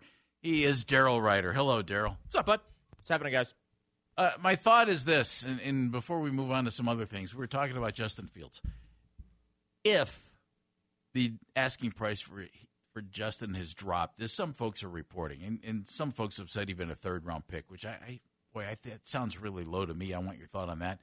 But if it's a third round pick, and you're a team like the Browns, a couple of others who might need a backup quarterback, but clearly you have a starting quarterback, would you No. explain why? Uh, you have Deshaun Watson. You have all your money invested there. So, uh, no. Uh, Justin Fields will probably go somewhere where he can actually play. I would So- think that's the case too. Let me throw this at you though. If this is a prove it year for Deshaun Watson, and if if the Browns and there are a lot of ifs here, if the Browns are going to look at this year and think, okay, it went beautifully, we're set, or it didn't go well, we have two years under contract with this guy. What are we going to do? Would you want to have a guy in place who could be the next quarterback, or Daryl? Would having that guy in place just mess up the locker room and mess up everything this coming year for the Browns? I, I didn't realize Justin Fields to the Browns was even a conversation to be had. Well, Justin Fields to somewhere is a conversation to be had, which is I, why I understand, but Justin it. Fields to Cleveland was not on my bingo card this offseason. No, that's o- that's okay, but uh, that's what I'm wondering. If the price keeps dropping, should it be? That's, no, that's I mean my you, question. you're you're all in with Deshaun. You you you cannot. Th- this is not the year to make the what if Deshaun. Uh, that th- this isn't the year to do that. So now, no, next year different conversation, but this year, no. You have to allow this year to play out, and whatever quarterback move you make this year has to be okay. What can we do to insulate ourselves in the event something happens to Deshaun again? Um, so uh, I, I think that you know Justin Fields would kind of create a little bit of a problem there, um, and I, I don't And know how- competition you might not want. Yeah. Okay. I, yeah. I just I, don't think that's a hornet's nest you want to be shaking right now. Now again, if, if we're a year down the line, right? If this is 2025, and Deshaun does not have the type of season that everybody wants, expects, needs him to have, the conversation's completely different. Then it's okay. How, how do you get out of this thing as seamlessly as possible? Uh, you know, how do you, uh, you know, uh, you know, prepare yourself to move on uh, from Deshaun and things like that. But we are nowhere near that bridge just yet. So yeah, I, I think the Justin Fields conversation it, it, it's fun, but I think uh, the reality of it is next to none. And uh, the practicality of it also, uh, at this point, doesn't seem to align.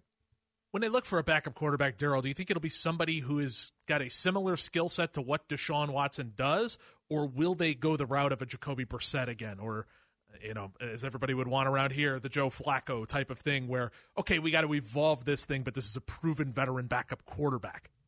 Uh, they have not allowed that to impact their decision making process uh, as far as the backup quarterback goes. You know, um, I, you know, DTR is, I, I, think, with that in mind, and you know, there, there's a chance they go into 2024 with DTR as the number two.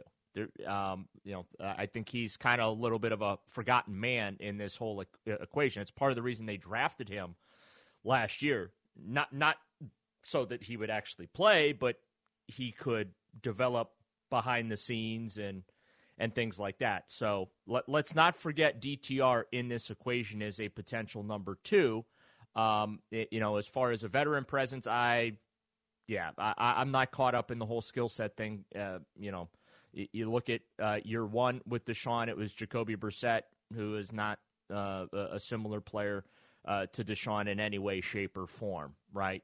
Um, you know, th- this past season, you know, they uh, Joe Flacco nowhere near the same type of player as Deshaun. And granted, that was a break the glass in case of emergency type of a situation there uh, in bringing him in in November. But um, I don't think that they're uh, all that caught up in, uh, you know, we have to find a Deshaun Watson clone uh, to be the number two quarterback. But if that is a requirement, well, they probably have that kid already in house in DTR, and it's a it's basically a matter of getting him uh, comfortable and developed enough so that you know n- when he steps back on the field if needed, he's a lot more prepared. He's a lot more polished, and uh, you know the the results end up being uh, a lot better. Which again, we saw that last season, right? I mean, his first start against Baltimore was an unmitigated disaster because he found out, you know, two and a half hours before kickoff,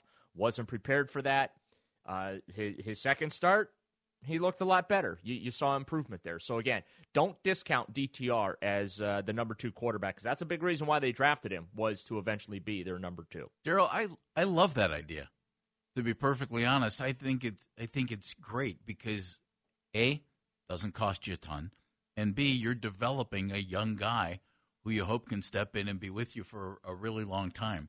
Do you think anything he did last year changes the way the front office thinks about him? No, because they look they they look at it different, right? I mean, uh, fans, us, you know, we're looking at results. We're uh, they're looking at it differently. Um, and, and, again, he wasn't supposed to play at all last year, and he he got kind of thrown to the wolves, if you will. So, uh, and again, I realize that's that's part of life in the National Football League and pro sports in general. You never know when your number gets called. You're a play away, but or two. Uh, but uh, no, I, I, don't think that that changes the calculus of Andrew Berry in the front office as far as what they uh, uh, feel, believe, uh, project when it comes to DTR's future. And you said it. Um, you know, the, they're paying him next to nothing.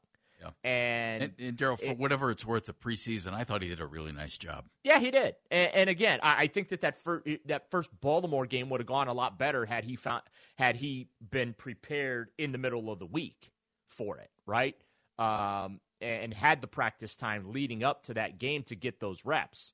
I mean, his first reps with the first team offense came during the game.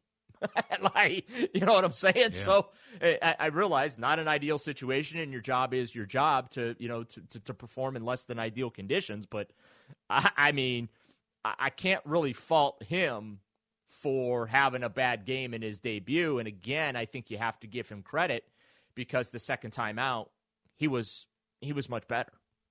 Daryl Ruiter joining us. He's our Browns beat reporter. Covers everything in Cleveland for us, as a matter of fact. I have two. I'll more, be at the Cavs game tonight. I, I, we're going to talk a little Cavs with you in a second. I have two more line questions for you. One on the offense. Do you think all three of the tackles that played last year, the key guys who got hurt, Dawand Jones, Jedrick Wills, Jack Conklin, are they all back next year? Uh, yeah, I think okay. so. All right. With, with who is the backup? Uh, Jones. Wow. Okay. Well, you're you're you're paying Wills and Conklin yeah. Uh, thirty million combined. You're you're going to play those guys. Are they trade candidates? Um, mm, I don't think you want to go that route. Con- considering what you went through last year, there's there's no such thing as having enough good offensive linemen, and you know you got a taste of what Dawand Jones brings to, to the table as a rookie last year. It's unfortunate that it, his season ended due to injury, but here's the thing too: Jed Wills is up uh, after this season, right? So when you look at big picture, uh, that problem solves itself. Dawand Jones then slides in there, and or it, you know, and your you problem solved there. So no, uh, it's not the worst thing that you go in with three starting tackles, and as you saw last year, Jeff, they went through all of them. So um, I, I'm I'm pretty confident that those three guys uh, are, are going to be here uh, this season. Browns have some holes on the defensive line, and yeah, just a few, a few. Darn that free agency that's coming up! Don't you hate that? it, it, I thought they did a great job last year, Daryl, bringing in some qualified veteran players who stepped in and did a really nice job and gave Jim Schwartz what he needed. Now, here, here's yeah. the question: You have the holes. Are are the guys to fill the holes, the same guys who were here last year? Are they locked into Shelby Harris and Mo Hurst and Za'Darius Smith, and you want to get them back, or do they just need to go get guys who can do the same thing that those guys did? Well, that's the that's the challenge for Berry right now because you know they, they went out and they traded for Za'Darius Smith. He's uh, among the unrestricted uh, free agents uh, that you know they have to make a decision on. Maurice Hurst, Shelby Harris. Also, unrestricted free agents. Jordan Elliott, let's not forget about him. Sure. So you've got three defensive tackles in your starting defensive end, excuse me, uh, that are uh, going to be unrestricted free agents. And there are, look, there, there are uh, uh decisions to be uh, made there. And, um, you know, Andrew Berry, eh, to your point, he's done a really good job with the one year contracts, right? Uh, you know, the, the really one nice. year yeah. patching the whole thing. Um, I, I I think the next step for him is they need more long term solutions up front as well, right? They they signed uh, Dalvin Tomlinson last year to a multi year contract in free agency, so that's one. I, I really feel like that other defensive end spot opposite of Myles Garrett, they've got they've got to find a multi year solution there. Um, and, and again, Jadeveon Clowney was great for one season. Unfortunately, year two with him didn't go as as well as uh, you know uh, they would have hoped, and and he wore out his welcome, right? Uh, and then you go out, you get a a, a Za'Darius Smith, uh, which you gave up nothing in a trade with Minnesota. Uh, and again, that's that's a credit to Andrew Berry filling holes without really uh, giving up much to do it. The other thing to keep in mind there too and and to watch for is you know how, how they feel about Alex Wright. You know, is he ready um, with the time that he has already gotten? Is he ready to step into a full time role? Right? Is that an internal? Um, is that an internal fix, if you will? Right? They maybe they don't need to go out uh, and and get a starting defensive end to to put opposite of Myles Garrett. That remains to be seen. Uh, I forgot Sam Kamara. I apologize. He's a uh, he's an exclusive uh, rights free agent, so he's not going anywhere. Uh, another young guy. Uh, you know, in the mix that they can, uh, you know, take a look at Isaiah McGuire also as well. So, you know, and and Ogbo Okoronkwo, who got a multi-year contract uh, last offseason. And we all thought that Obo was going to be the starter opposite Myles until the Za'Darius Smith trade opportunity came up. So, um, yes, there are needs up up front, Jeff. There's no question about that. But there's also the potential that uh, maybe Andrew Berry might feel like they already have in-house solutions for some of those uh, openings. All right, Daryl, you will be at the Cavs game tonight, covering up for 92.3 The Fan, of course. What are you expecting to see out of the Cavaliers in the last third of the season? Well, they uh, first things first, they got a ton of games in a very short window coming out of this All Star break. Um, and if you look at the standings, I believe the Milwaukee Bucks have played four more games than the Cavaliers have played. Um, so they're gonna they're gonna make that up in the first two weeks. You know, coming out of uh, this particular uh, All Star break. So uh, one thing, I, the most important thing that I am looking for for them is JB Bickerstaff um, using the bench to lower the minutes for the starting uh, rotation. Uh, you know, giving Donovan, you know, cutting Donovan Mitchell's minutes back a little bit, even though, okay, the minutes restrictions uh, for Mobley and Garland might be off. I'm looking for, uh, you know, those guys not to be overextended. You know what I'm saying? Um, and and he's just he's got to kind of figure out how to keep this 10 man rotation fresh uh, and uh, engaged and making sure that everybody's getting some burn time. Uh, because, look, when it comes to the postseason, let's be honest about it, the rotation, that's going to get tightened a little bit. And then also, two, um, they're going to want to.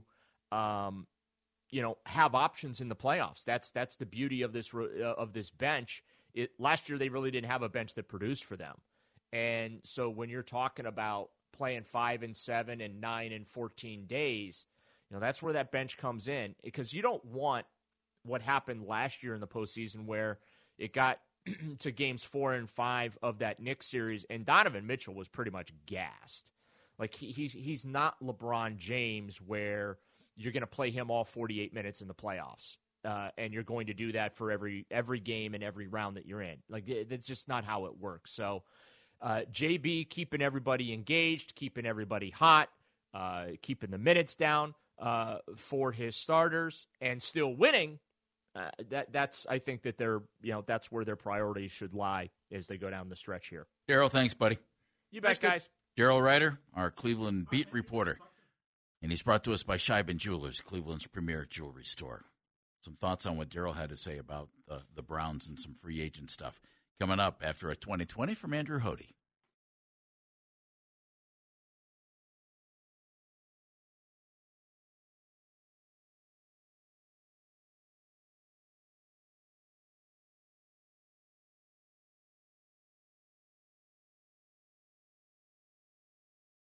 Bell covers the Cleveland Guardians for MLB.com. And Mandy is going to join us at 1 o'clock right here on Baskin and Phelps. No Baskin today, Menningen instead. I'm Jeff Phelps. Daryl Ruiter was just with us, and Daryl covers Cleveland sports for us as our beat reporter. Heavy focus on the Browns. And we just asked Daryl about three three things in particular that I, I want to discuss a little bit. We'd love your input if you'd like to make it. 216 474 0092. He said, don't discount Dorian Thompson Robinson as the backup quarterback next year. And I asked, did the did anything that he did this year change the Browns' thinking? And he said no. And I'm glad to hear that. I, I love the concept. Okay, conceptually, you draft a guy in the fifth round and you develop him, and he's your backup quarterback. When reality hit, maybe he got off to a bad start because of that Baltimore game and got a you know didn't get a chance to get all the reps and all that, and as a rookie that really hurt him. And he en- he eventually won a game, but went one and two as a starting quarterback this year. I, I like I like him. I think he's a, an interesting young quarterback. I can't say that he's a good young quarterback, Dan, because we don't really know that yet. No, he got tossed to the wolves. I, and the I next agree. couple times he found his way out there, you could tell the coaching staff didn't trust him to do everything that needed to be done. I do. I do think he's a really interesting prospect at quarterback. And you see guys get developed who are later round draft picks and they end up being just fine as your backup quarterback. Economically, it's the way to go. And then you have a young guy who you might be able to have on your team for a long period of time without having to pay him an absolute boatload. And if you happen to get really lucky and you de- develop him into something like Green Bay did for years, you know, let, let's just say that it works out beautifully with Deshaun this year and he's terrific, but in two or three games he has to sit. DTR comes in and lights it up. Plays really well, like Jake Browning did Mhm. in, in place of Joe Burrow this year in Cincinnati. Well, then all of a sudden you have Mark Brunell, Exactly. who the Jags are going to trade the Packers for. You're, you're going to have Matt Hasselbeck. New England with Brissett and Jimmy Garoppolo. The question is this Is that okay? Can you go into the season and think we're going to be good with DTR if Deshaun Watson goes down? That's to me, that's a big question. It really is. I hope so. I want them to kind of have that philosophy of like, okay, we can keep costs down. We can take that amount of money and invest it in defensive line, or we can invest it in other areas where we're going to need depth. The question that I have behind it is okay, if the game is on the line in whatever form that this offense takes of Ken Dorsey and Deuce Staley and everybody else who came in here, Tommy Rees, who's going to help build a newer, a, a new offense that better fits Deshaun Watson and clicks the way that they want it to. Can DTR execute that at the level that they want it to be? Or are they better off going, okay, here's the, the Deshaun Watson offense. We will run this with Deshaun Watson. If Deshaun Watson is gone, let's run this, which is something that we've had in our back pocket and everybody knows how to run because it's going to be relatively, at least as of right now, it seems like it's going to be, all right, bring the gang on back on offense. You know, let's bring everybody back. We'll bring back Njoku. We'll bring back Cooper. We'll bring up the offensive line. We'll have the running back situation where it is. And we could fall back onto what we ran last year if we need to. Are you better off doing that? Or are you better off going, okay, here's our offense. Let's find somebody who can also run it in a very similar fashion to Deshaun Watson. And that's the question I have is because after watching DTR this season, you could clearly tell they did not trust him. Now, is that because he was a fifth round draft pick who was a rookie? Or if that's really where he is and they're not going to be able to develop him any further? That's the question that I have behind all of this because, mm-hmm. Boy, they put a dome on that offense. I, I don't have the stats in front of me, but I can tell you they didn't have him throw the ball more than 50 yards, I think, or 15 yards. I think it was like five times they had him throw a ball further than 15 yards down the field. That was interesting because he's he's got a strong arm. Right. I, I think I think it's an interesting thing to watch, and I'm curious to see what they're going to do here in free agency with a really interesting collection of free agent quarterbacks available. And if they if they don't go get that veteran who you, is clearly, you know, the guy who would be the backup, are, are fans going to be in an uproar about that? And if you do go get that guy, do you care if you run the risk of maybe having to stash DTR on a practice squad and then have some other team take him? It's something that's going to have to play out this offseason. It's not it's not the biggest thing in the world. Biggest thing in the world is Deshaun Watson staying healthy and being your quarterback. No, you don't realize you need a backup quarterback who is of some level of quality until your starting quarterback has a rolled ankle and has to miss a game, or has the flu, or has whatever else and has to miss it. And all of a sudden, the backup quarterback comes in and you go, oh no, this is not good. I now see why he was able to succeed in the second half of preseason games. Mm-hmm. Oof. I asked Daryl about the tackle situation. Dawand Jones, terrific. You know, a rookie stepped in, did a really nice job at right tackle. Then he was injured and out for the year. Jack Conklin hurt early on, out for the year. Jack's had a couple of serious injuries. Can he return and, and be, you know, back to health because he's a Pro Bowl caliber guy? And Jed Wills, first round draft choice, I think gets a bad rap because he's not Joe Thomas. He's not the best left tackle in the biz, and he's not the worst either. He's fine. Daryl thought Jedrick Wills, Jack Conklin, your starters, and Dawand Jones coming off the bench. I like that. In again, in theory, does that work? I think it could work. I mean, why? Why would you wonder if it if it couldn't? Because Dawand Jones might be ready to be a big time tackle in the NFL. Okay. That I that's agree- why it's it. That's it more than anything. That he showed that he can be better than either one of those guys. I- Maybe, maybe, and that's up to the Browns to evaluate. Of course, and I agree with you. I mean, he did he did an outstanding job at right tackle. He was really good. I don't know if he could turn around and play left tackle it the same way. We we all think that they could just turn around and do these things. The offensive lineman will tell you no, the footwork's different. All the, the philosophies are different. The communication, all that stuff is all different. They can't just flop from side to side. But when it comes to Dawand Jones, like yeah, I I can see it. I think it's there. The talent is there. The problem is, is you've already got all this money locked up, and it's almost turned into like offensive linemen have almost turned into like relief, where like starting pitching, where it's like if you think you have enough, go get more. In the same way that's turned into offensive linemen, it's like do you think you have enough offensive linemen, go get more, and I- I especially after agree. last season. I would agree. Billy's in Oberlin. Hi, Billy. Welcome up, to the show. Hey, good afternoon, gentlemen. How are you? Well, thank you. Doing well. Awesome. Uh, just two quick points, if I may. Uh, so, Jeff, you made the comment about how uh, you know Green Bay had a guy that kind of sat. He was a backup. You know, now he's doing well, but he was also a first round pick. I, Um, actually, I didn't mention Jordan Love. I mentioned guys that they took later: Mark Brunell and Matt Hasselbeck. Well, you did say those names after that, but I. It sounded like you were referring to Jordan Love. I, I wasn't. No, actually. the the Packers had, the Packers had a long philosophy where every draft they would take a quarterback. get a quarterback and develop. yeah, him. with the idea that they'll either bust out, be a backup, be trade bait, or be our starter. Right. And they I- did that for years I under wasn't. Ron I wasn't thinking Love nor Aaron Rodgers, who they did the same thing with. Okay, fair.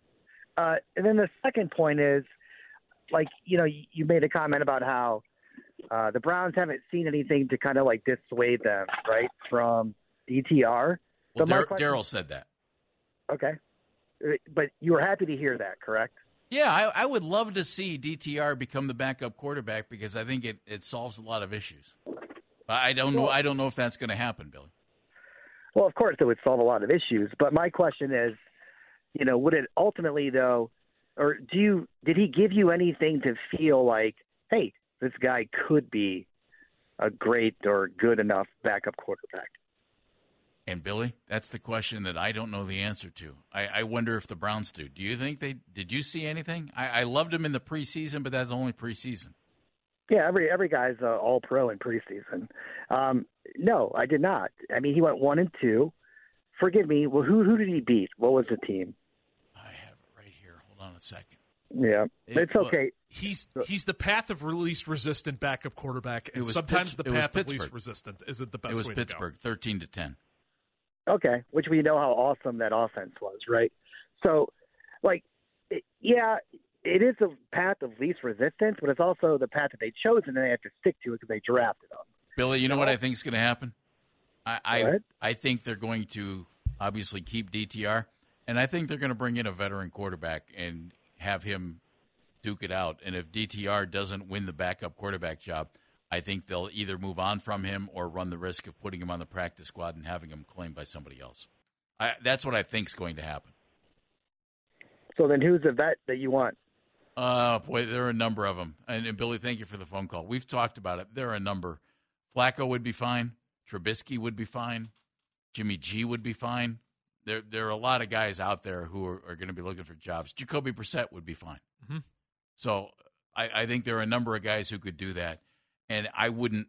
Perfect scenario for me. You get one of those guys. Let him compete with DTR. If DTR doesn't win the job, you put him on the practice squad, and if you lose him, you lose him. That that's my overriding thought on that. Anybody agree? 216-474-0092. It's Baskin and Phelps right here on the fan.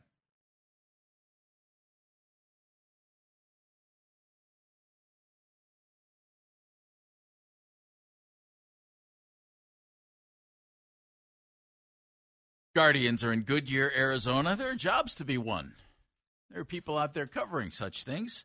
Mandy Bell is one of them for MLB.com. She covers the Guardians. She's going to join us in 17 minutes and 45 seconds right here on Baskin and Phelps. I'm Jeff Phelps. Andy's not in today. He was in on the morning show today, filling in for Carman or Lima. Which one? I think he was technically in for Carman.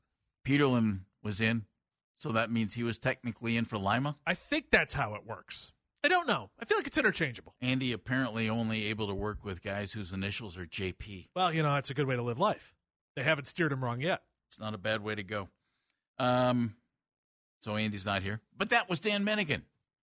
And Dan doing his work and Andy's work and everybody else's work today, which we really appreciate. We're going to talk to Mandy coming up at 1 o'clock. Uh, the new coach for that team up north, that'd be the uh, Michigan Wolverines, has already started trash talking, apparently. Mm. And the 12 team college football playoff system officially has been adopted. Nick Wilson, Spencer German cover it all. And uh, all the other college football headlines in their new Sons of the Shoe episode. It's at 923thefan.com on the Audacy app, wherever you get your podcasts. One thing that Mandy and everybody else dealing with in, in Goodyear and throughout spring training, Major League Baseball has changed its uniforms for this year. and now the new company is Nike, is it not?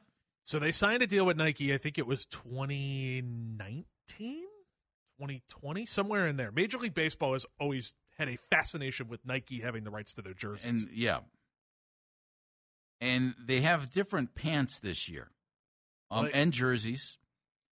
But if you see some pictures of some of the players in these pants, it looks like you can see material, whether it's pockets or not, I don't know. I don't think they're front pockets on baseball pants, but it looks like like you know how pants have front pockets and they are inside, you know, the outside layer of the pants. It looks like you're seeing pockets through the front of their pants.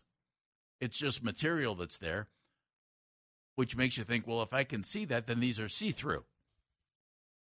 It looks like They're- it's the tucked in jersey because we're somewhat starting to- transparent. yeah, we're starting to see pictures You think it's in. the tucked in jersey is what I that is? think that's what it is, which is right, also well, it looks concerning. like it looks like pockets. Oh, does yeah. it not? oh, these pants are see through. There will be nothing left of the the imagination of anybody who will be watching this season. If you are watching someone who enjoys a pair of underwear that has some color to it, you're going to see every bit of that color. Uh, it's it, these are leaving nothing to the imagination, and the players hate them, hate them, and have been vocalizing it to anyone who will listen. Uh, Stephen Nesbitt wrote a great piece in the Athletic of players just going off on these uniforms and how bad they are. Bad they are. Their co- cheap has been thrown out. Is that what they One- don't like? They don't like the material? The material, so it's it's supposed to be more breathable. The players claim that they don't feel like actual jerseys. They feel like you went to the team shop and bought the replica. And, and if you know what that's like, in this is not a knock, like giveaway jerseys Mhm. at, at ballparks, they're really light. Yes. And if you if you're familiar with with baseball pants in this day and age, some of them are really heavy and really thick, and players seem many players seem to prefer those. Dan, the light ones, I know I know baseball players just pitch those; they don't like them at all, and I think that seems to be the situation that's going on here. They're really light. They're more like baseball looking workout pants that are really light. And baseball players are such creatures of habit that they can not, they're not wearing flannel anymore. But, you know, Well, and the other problem on top of it is if you've seen the numbers, or the numbers are massive, the letters are small. And so that's also causing some issues on top of it with people is the fact that the numbers look so much bigger than the letters do on the back of the jersey that it just looks off. And if players are saying they feel cheap, if you can see through the pants, which is a problem, it can be problematic. Right. I mean, it's not exactly what you want. And players are calling them cheap and we're comparing them to the replica jersey compared to what they're used to. This is an issue. And it's to the point that the MLBPA has decided to chime in and go, uh, this is a problem. And we're going to need to get this fixed before the season starts because we can't have this. Can I uh, can I throw this one at you?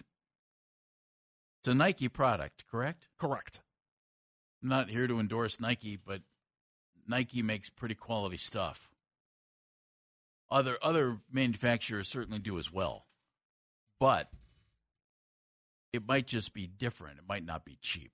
It might be light. It might be more giving. I, I don't know. I, I'm certainly not wearing them. But I, I find it interesting that you, the word cheap was thrown out. Different, I can buy. I, I can understand that. But cheap might be a little much. No? especially for those players who might have endorsement deals with Nike. Well, they're the- saying that. Look out. the other problem that's come out of this is that it's gone hand in hand with fanatics, and a lot of people who are have dealt with fanatics and ordered things from fanatics and all that stuff have had many a complaint when it comes to fanatics. Uh, they're including things such as players' names being misspelt, uh, their own team names being misspelt. Like that's the kind of stuff that you will get from fanatics from time to time, and you'll see it blasted all over all of your social media accounts when somebody orders something. So now you're adding in that part of it that Fanatics, you know, Nike is making the uniforms, Fanatics are putting the names on them, doing all that kind of stuff. And so you've got all of these people then blasting Fanatics for all the terrible things that have happened in the past, on top of the fact that Nike has now put out these jerseys that are causing serious issue. I mean, Tony Clark, the executive director, said Tuesday morning uh, he was meeting with players that he's frustrated with the uniform following up by saying anytime there's change, there's an adjustment period. Sometimes that adjustment period goes well, sometimes not so much. In this instant, instance, there Not so appears to be some misses that could have otherwise not been misses. Taylor Ward of the Angels quote, it looks like a replica. It feels kind of like papery. It could be great when you're out there sweating. It may be breathable, yeah, see, but I that's, that's haven't the thing. That that might be the case. The see-through, transparent aspect could be a problem. but I haven't had the opportunity to try that out yet. This is Taylor Ward, uh, an outfielder for the Angels. But from the looks of it, it doesn't look like a $450 jersey. So, so far, thumbs down. See, that's the the one thing about it. The the thick, heavy, know, baseball uniforms that I mentioned to you. Sorry, in in the middle of the summer, when it's ninety degrees, they're not they're not ideal. But neither is being able to see through pants and jerseys. But on this part on top of it, Jeff, I don't remember us having a freak out over Nike taking over the NFL jerseys. I don't remember, and maybe I'm off. Maybe you could think of some time that it took place. But like outside of, of course, of like the new Browns logo, I'll, I'll throw one at you. all that kind of stuff. Do you remember when the NBA replaced its basketball with a with a different version? Oh yeah, and Steve Nash complained that it was cutting his fingertips. Exactly right. And what the NBA do? Went right back. Exactly. But what did the NBA do this last year? Change basketballs again. Manufacturers. They went to Wilson, I believe. Mm-hmm. But is it? I mean, is it still a leather basketball Yeah. Oh, out of Wilson? Yeah. Well, because the whole thing with it is they went to that composite. They went to the composite yeah, indoor outdoor type of thing, Exactly. which are really nice if you're going indoor outdoor. You have a basketball that has more of a leather feel to it. If you're actually indoors, why wouldn't you go to a leather basketball? I mean, I'm getting texts from buddies telling me how garbage Fanatics is and sending me pictures of their stuff. Eh, are they playing Major League Baseball in Uh, those no- uniforms? No, they are not. But but he does exercise a good amount. Well, see, there you go. So this is the kind of stuff that it's like, especially when you're baseball. Like, why are you messing with this? Why are we changing this? Why are why are we doing this without the players having any kind of involvement whatsoever? Because you'd think you would be like, okay, we're to try this new uniform out in the offseason here. Let's bring in Mike Trout. Let's bring in Corbin Carroll. Let's bring in Jose Ramirez. Let's bring in all these guys and let's have them put these on and run around for a little bit and then give us their thoughts. Like, why aren't we, you know, why isn't Nike out even right now going like, okay, this is a trial balloon. We're going to give this a whirl. Let us tell us what you think. We can alter so that when the season starts up, we can either go back to the old uniforms or we can tinker with this enough that we have something that's good for you guys.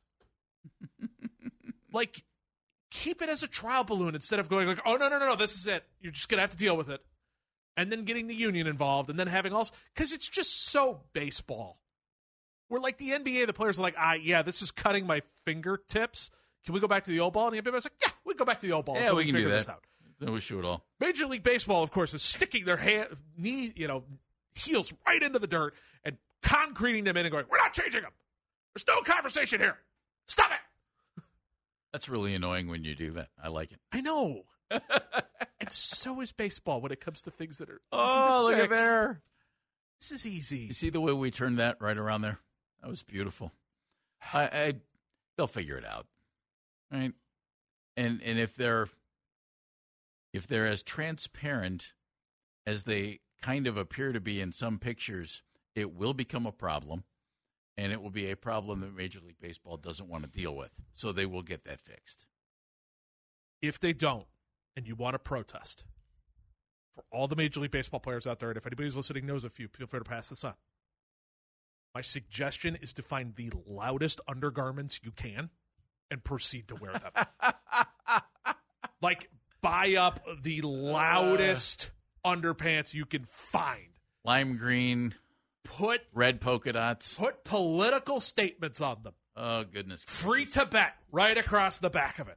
Like just uh, go absolutely berserk because that's how you're going to fix this is you just need to make an absolute and total mockery out of the entire ordeal. Oh, look, there goes Shohei Ohtani running across in bright pink with purple polka dots. That's nice. Looks good with that Dodger blue. That's funny. It would be perfect. That's really You'd funny. get the unis back like that. Regardless, uh, no matter who makes them, we will have players wearing jerseys that say Guardians across the front. And some of the questions who's going to be playing shortstop? Anybody else in line to maybe be a starter if somebody's not good to go? Who might that be? What's going to happen with Kyle Manzardo? Is he going to be the DH? Can he play first base? Is Josh Naylor going to be the first baseman? Could Josh be in the outfield? There are a lot of things going on, and we have a person who's going to join us who's going to have some of those answers. It's Mandy Bell, MLB.com. She covers the Guardians, and she's coming up next right here on Baskin and Phelps.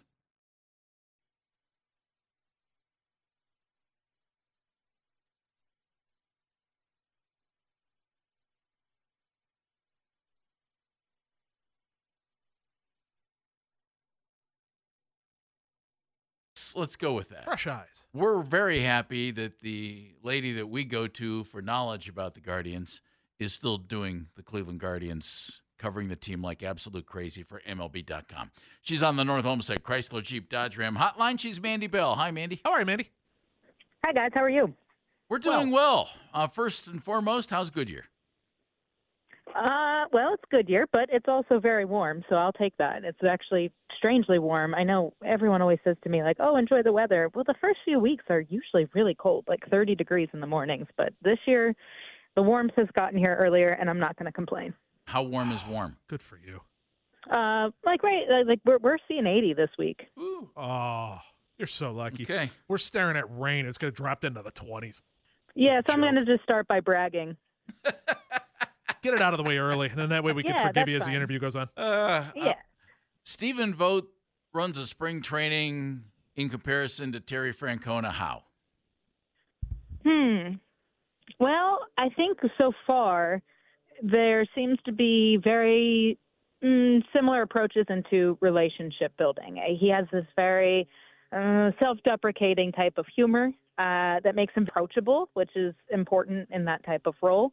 Uh, it really lowers, and maybe disarms him in a way of he is just a regular guy. And you always felt that with Tito, and that was harder for Tito because he's this legend that everyone knows that they're approaching whenever they're going up to him. And so it was really important for him to have that because it was almost overwhelming for some of these young guys to do something like that and meet a legend like that.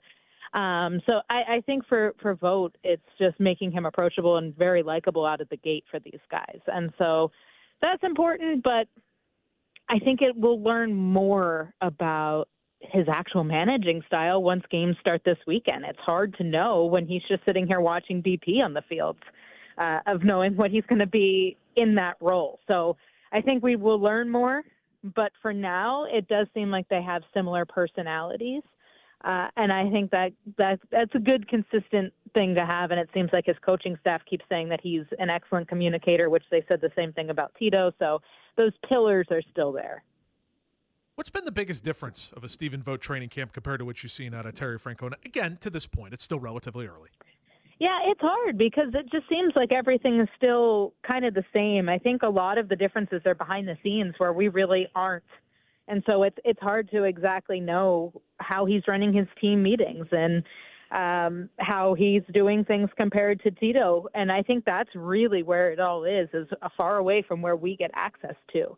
Uh, because on the, the, at least in the forefront, we're seeing kind of the same routines as what we've seen the last few years of where guys are going from field to field doing the live BPs. It it all seems set up the same way. So it's I think it'll be better for us to be able to have eyes on him interacting with the players in game, making in game decisions, trying to figure out exactly how many innings each guy is supposed to be getting, how many at bats. I think that maybe he's just talked so much about wanting to work with the players. His big phrase that he motto maybe that he keeps using is um, treat them fairly but not equally. So the guys who have earned it, like Jose Ramirez, is someone that he really leans heavily on whenever he's having conversations about what he's looking for if Jose's going to hit second, if he's going to hit third, uh, what how many at bats he needs in spring. So there's guys that he's really leaning on to have their input and and figure out what they like about any type of routine that they could have throughout the year. So it just seems like maybe there's that type of open communication a little bit more, and we don't have something that's just stay stuck in the same way of what it's been for the last few years, just because it's how it's been. Mandy Bell joining us from MLB.com from Goodyear, Arizona. Mandy, they've been collecting middle infielders uh, on the 40 man roster for a number of years. It would appear that one of the young guys will be the starting shortstop this year. Brayan Rocchio, Gabe Arias, Tyler Freeman, Jose Tena. Who's standing out, and what do you think it's going to take for somebody to win that job other than Gabe Arias, who appears to be the front runner? Yeah, that's the thing. Is I, I, I just it seems like it's going to be Arias's job until he loses it, but the way that they're phrasing their wording right now is it seems like Rocchio and, and Arias are going to be the top two who are fighting for that spot. Um, Freeman is moving around, has been out in the outfield, even in center field, and he's seeing some looks out there. They're moving all these younger guys around, and so I think that the that really plays up the fact that Arias and Rocchio will see the bulk of the innings at shortstop to see who might be the better option. But for right now, I, I just I, I think they they stick with what they had been last year because Arias had such a weird year, struggling so much against lefties, um, which he hadn't in the past all throughout his minor league career. So it just seems like something that will stick with him as long as he can prove that he can earn it. But if Rocchio really stands out, I don't think Vogt's afraid to to mix things up or try something different, and and they will go with the better person who is earning the job. So I, I think that's going to be a tight battle. But for now, my opinion is it's going to be Gabriel Arias' job until he loses it. Mandy, let me throw something at you that's a little off the wall on this one. Uh, okay. Bill Schmidt, the Rockies general manager, talked to your coworker and our buddy Anthony Castrovince, uh, and I was watching that on the MLB Network earlier in the week, and Anthony asked him about Nolan Jones, and Bill said, you know, "Yeah, blah blah blah. We like him," and, and said some great things. And he said, "But we also gave up a really good player to get him in Juan Brito." Who Cleveland fans are going to see, I'll bet, this year. If Juan Brito has a better spring than Rocchio or Arias or Freeman or Tena, is there any possibility, and I would think no, but that he would be the starting second baseman and Gimenez would make that move to shortstop? I agree with you. I'm going to go. I'm going to say no as well. I just think it's something that that's a person that they will wait a little bit longer for. That seems like it's forcing it a little bit, um, especially when you have so many of these other guys that are in the mix right now. Uh, I wouldn't be surprised if at some point this year you do see that type of a move. But for now, I don't think that's something that they would go with out of the gate. All right, Mandy. My favorite baseball trope this time of year is when people come into camp in the best shape of their lives. It's the, it will make me laugh until the end. Who's shown up this year in the best shape of their life? Honestly, I think that the the number one person that has been answered for that is Myles Straw, and and and it seems like like Valaika was talking to us about it, and uh, I think Vogt has talked about it a little bit. We haven't really seen Straw too too much to be able to even get him to comment on it, but it seems like he's put on a lot of muscle over this off season. He hired uh, a trainer to be able to do that. He's trying. Obviously, he knows exactly what his numbers look like over the last two years, and so he's trying to do everything that he can to make sure that that doesn't repeat for a third straight season. And so he even went to Columbus at points during the off season to go work with Valaika one on one because well, that's where Valaika spends his off seasons and uh, he put in the extra work. And it seems like he, at least Valaika, was commenting that he seems more confident this year just because of that body composition that he has now, more muscle mass. So they're hoping that that's something that just even with the confidence that it helps boost him even more at the plate. Mandy, would they like to see someone beat him out for that job? I don't know if they want to see that. Um, I think they, I think the organization would want to see him prove that he is worth the money that they they spent on him, and that he can be the player that they saw for the second half of the season after they got him at the trade deadline in 2021. So I, I think that's what they want is just to see the improvements that they think that he can make each off season. But if it's not the case, I think this is the year that they're more open minded of trying to find a different solution because they know they can't do it a third straight time. And so if he doesn't win that, there's other guys here. There's oh my gosh, I don't know how suddenly blinked and now they have an overcrowded outfield too. So they have Florial that they just added into the mix. They have I mean, Vogt said that Kwan's going to be staying in left field. They're not even really considering him in center just yet. So maybe that becomes a, a something that they think about more. But uh, they have a bunch of guys. They have Laureano. You have so many different outfielders, and that's not even getting to like the George Valeras or the Jonathan Rodriguez's of the world. There's there's a lot of options. They're starting to throw Tyler Freeman out there, so they're thinking of backup plans and they're trying to make sure that they have all those options. Should Straw not uh, earn that job, but I think the hope is that he can prove that he deserves it. So the pitching equivalent of showing up in the best shape of your life, Mandy, is going to Driveline. That's become the new one that everybody's doing. So yes. Shane Bieber in the offseason decided to pop into Driveline and work on getting some of his velocity back. Does does he look any different from what you've seen in bullpens or talked to or anything like that? Is, has it helped? And should fans be encouraged by what they've seen and read? I think fans should be encouraged and up to the point that they're proven otherwise, maybe. Um, for now, it's a great little setup because everything is just bullpens. You don't really see too many results, and so you can just work on your stuff and keep getting better. He had a live BP the other day, uh, and he looked really, really good in that. It, it seemed like hitters were really struggling with his stuff, but uh, I think it will show more when he gets into game action and starts working on all of those tweaks that he made actually against competitors and in a more competitive environment. So I think that will help for all of us to get a better idea of where he stands. But I do think it's optimistic. And I think that if he has been able to see those results of seeing a little bit of an uptick in velocity and get that shape of the curveball back to where it was in 2020 when it was just absolutely unhittable, uh, I think that that's that would be huge for this rotation that has a chance of being like really sneaky good and really impressive. And I know it's not really on many people's radars, but if everyone stays healthy, and if Bieber can be Bieber that we've seen from a few years ago, this could be definitely the brightest spot on the roster. Mandy Bell joining us. MLB.com does a phenomenal job of covering the Cleveland Guardians. You should read her if you're not already. What would surprise you the most? That Shane Bieber signs a contract with the Indians, Guardians, excuse me, to stay put? that he spends the season with the Guardians and then leaves, or that he's traded during the season? What would be the biggest surprise? Uh, the biggest surprise, I think you put it in order of what would okay. be the biggest surprise. Uh, the biggest surprise for sure would be signing a contract. I think that that just seems like if that was going to happen, it would be something that had already happened. And so at this point, I think I would be most surprised by anything beyond 2024. I think I would, at this point, still assuming he stays healthy. This is all assuming he stays healthy and has a decent first half of the season. I would even be more surprised if he just hangs on to him all season long.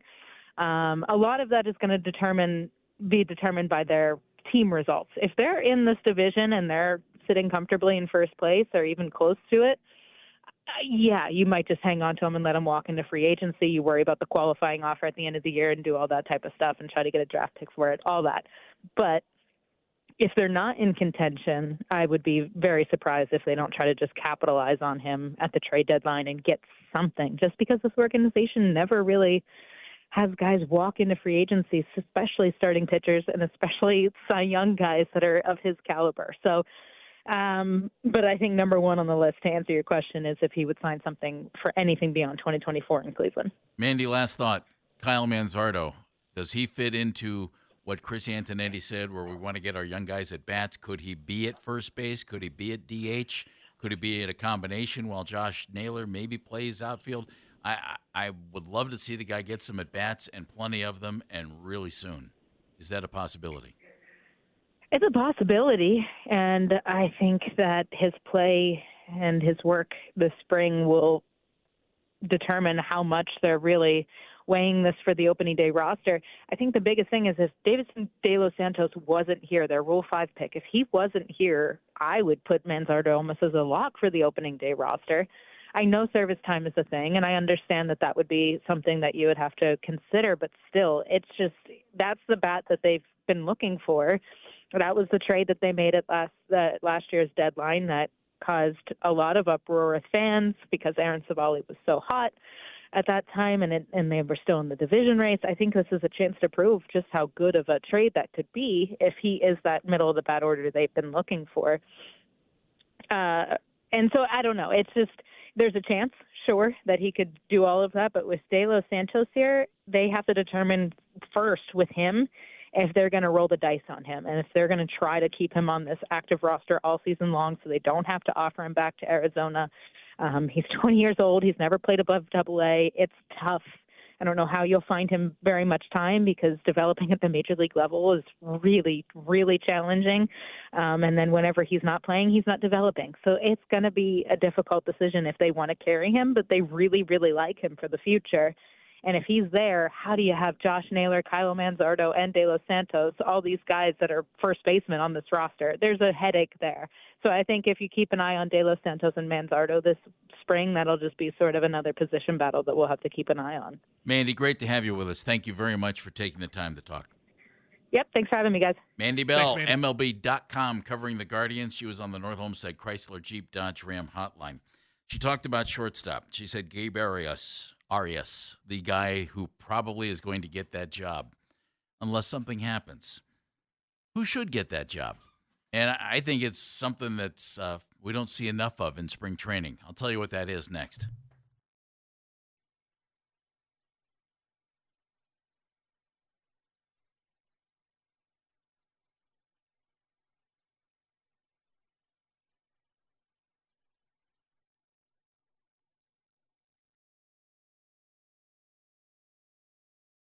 That was Mandy Bell from MLB.com just a few moments ago, right here on Baskin and Phelps, when we talked to her about the shortstop competition that's going on with the Guardians. I'm Jeff Phelps, Dan Menningen in for Baskin today. The key thing about what's going on at shortstop to me, Dan, it actually feels like it's a competition, and it feels like it's a position battle. And we haven't had a ton of those on this team in recent years, it seems anyway. At least that's the way it feels to me. And though Gabe Arias might be the leading contender for that gig, as Mandy pointed out, and he, you know, he played there last year, and they might want to really get a get a really good look at him. Rocchio's right there, and it's a competition. Mandy said something else that I thought was really interesting when I asked her about Juan Brito, and he's the second baseman that they picked up. Second baseman, he plays some third as well. Uh, he's the second baseman they picked up when they sent Nolan Jones to Colorado for some unknown reason, unless that reason is Juan Brito. And if you give up a guy in Nolan Jones who ended up having a really good year and the Rockies are giddy to have, you must have done it because you thought you were getting a good guy back. She said she didn't see a possibility early where Brito would be so good in spring training he'd win the second base gig and they'd move Gimenez to shortstop. But she said during the season that's something she thinks you could see. That to me screams, Gabe, go win the shortstop job. You didn't do it, Brayan. Go win the shortstop job. You didn't win it, Juan. Go play second base. It feels like the what was that? Was that two years ago? Where they kind of did the okay, Yu Chang, here's your hundred at bats. Mm-hmm. All right, you're out. Bobby Bradley, here's your hundred at bats. Okay, you can't do it either. You're out. You know, where they Bradley just kind of was in there for a little while. Exactly, where they just kind of went through and were like, "All right, we need to get official Dismissal. words on this and figure out who can sink and who can swim." Here's your pink slip. Exactly. And so I want them to hand the keys to Brayan Rocchio and just go, "Bud, it's yours."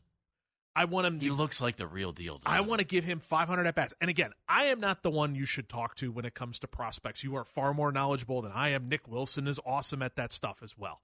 I don't have the mental capacity to keep all of it together. I just don't. I, I it just I, I go to for prospect information and it just reads tilt. So I go to them. Keith Law came on with us, and I think this was a couple months ago, and was just like Brayan Rocchio is the guy that you hand the keys to the car to and say, "All right, shortstop is yours," and you don't think about that position for seven years because you're going to have a guy there who is That's what a I top think. tier, absolute monster. hmm That and and that's nothing against Gabe Arias. Short sample size last year. Um, you know, Amed Rosario was there, and then they they moved Amed, and he's now with Tampa. Good luck to him. Uh, did a nice job here, I thought. Arias hit 210 last year, and in last year and the year before, some at bats. He wasn't very good the year before. Career 207 hitter, and though he has 10 home runs, it's 26 runs batted in. So other than driving in a run with a with a home run, he's not doing a whole lot. And in 315 at bats, he has 113 strikeouts. I mean, that goes against everything they scream, doesn't it? But they love his arm, and they, they say he's a great great defender. Crushes the baseball. The only thing Crushes it when he hits it, and he hasn't hit it a ton. And he throws. He's got a great arm. the scary thing with him was Screams outfield to me. I don't. was last season against lefties. He He was he was not good. well, that's actually being kind. Um, he was sub Guardians outfielder bad. Like he was borderline Guardians catcher bad. That's boy. That's that's really funny. That's bad. That's I mean, well put by you. you he he had he struck out 54 times. He had, by the way, he had 119 plate appearances. He got nine hits in those 119 plate appearances against lefties uh, for a whopping is that, buck 087? 80. Uh, oh, 83. Good math by you. Thanks. Uh, one double. He hit two home runs off of it and struck out 54 times. Yeah, 119 at bats. Yeah. Yeah. I mean, for And- and- some and reason, you're supposed to, as a right-handed hitter, supposed to be able to hit left-handers crush left because the ball breaks in on you. and you should see it better. And the problem that I, I have with it is okay, you can hit the ball really hard when you finally make contact with it. You can't be this much of a platoon player and manage to platoon shortstop. It's not the way to go, especially when Brayan Rocchio is right behind you, where Keith Law from the Athletic worked, he was in the scouting department, worked for MLB. Uh, I think he worked for the Blue Jays for a little bit for the scouting department, now writes for the Athletic. A prospect expert joined us a couple months ago, had this to say on Brayan Rocchio. We also had Chris Rose tell us earlier in the week that he had Miguel Rojas on his show, and he said, "There's your, there's your." And Miguel, major league infielder, played with Rocchio over the winter. There's your sh- shortstop. He's your guy. Rocchio's a switch hitter, limited exposure last year, only 86 at bats, but he hit 247 in his first exposure to major league pitching as a 22 year old. Super young. I just I Super want to. I want to see him. I, I really do. Now, what happens with Brito? I, I just think that it. I think Arias is probably going to. I, think your scenario is really good. Here's your hundred at bats. What can you do? Mhm. And if you're not good, sorry, you're we're going to either send you down to AAA, or we're going to trade you. you're going to be a part of a gig that brings in an out or a trade that gets an outfielder. Yeah. You know, you're going to be a part of a trade that they have, and, and Mandy did an awesome job laying it out. It's a serious shortstop logjam. And we've talked about it for three years. Well, so much that Tyler Freeman, who I think did a really nice job in limited play last year, is being groomed to be the all-around utility guy.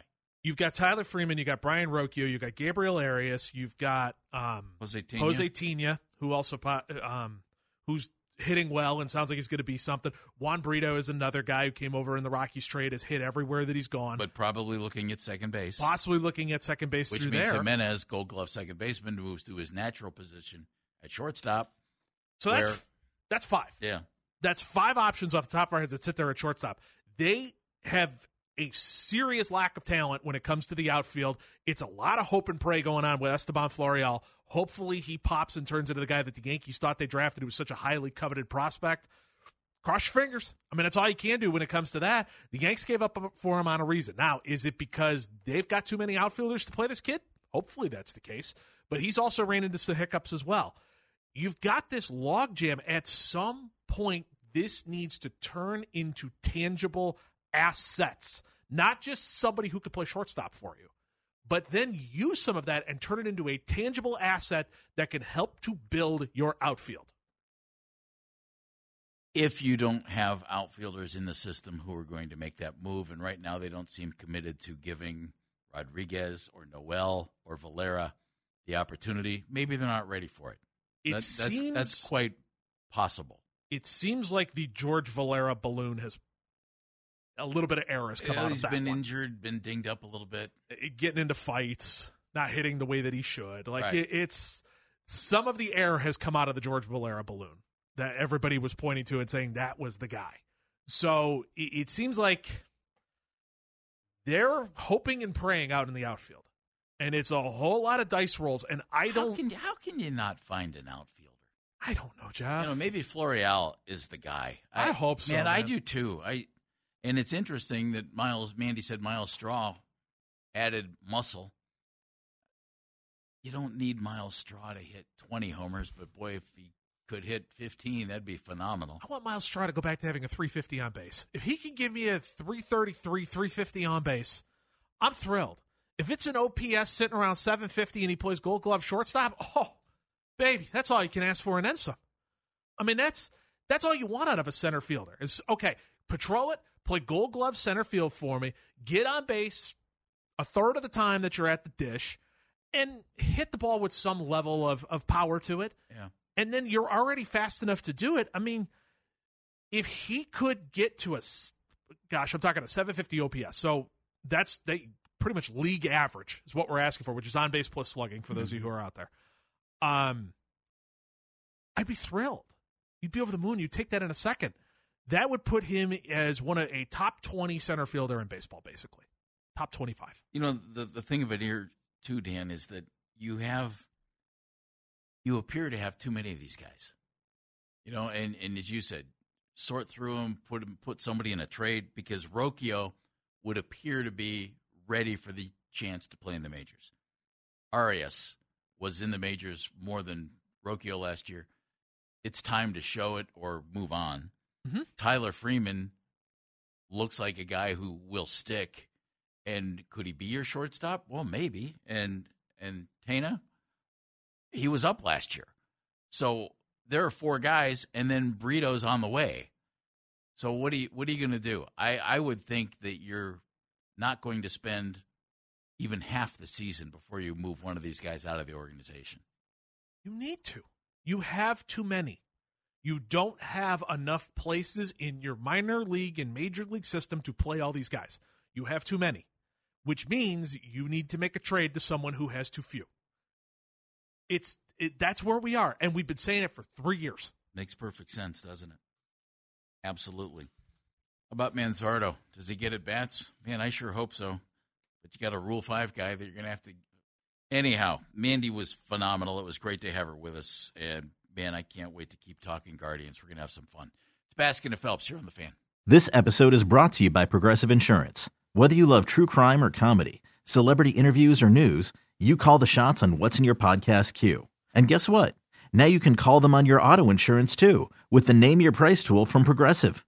It works just the way it sounds. You tell Progressive how much you want to pay for car insurance, and they'll show you coverage options that fit your budget. Get your quote today at progressive.com to join the over 28 million drivers who trust Progressive.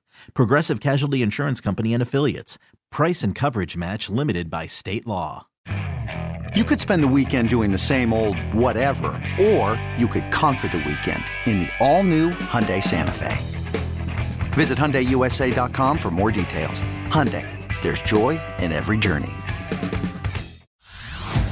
Hey everyone, Boomer Esiason here. The NFL draft is behind us, and your favorite team is now gearing up for week number one. The free Audacy app puts you right in the middle of the pro football conversation with the biggest sports radio stations from across the country. The local voices who know your team the best, giving you their unfiltered takes on the current state of your squad. It's always football season right here on the free Audacy app.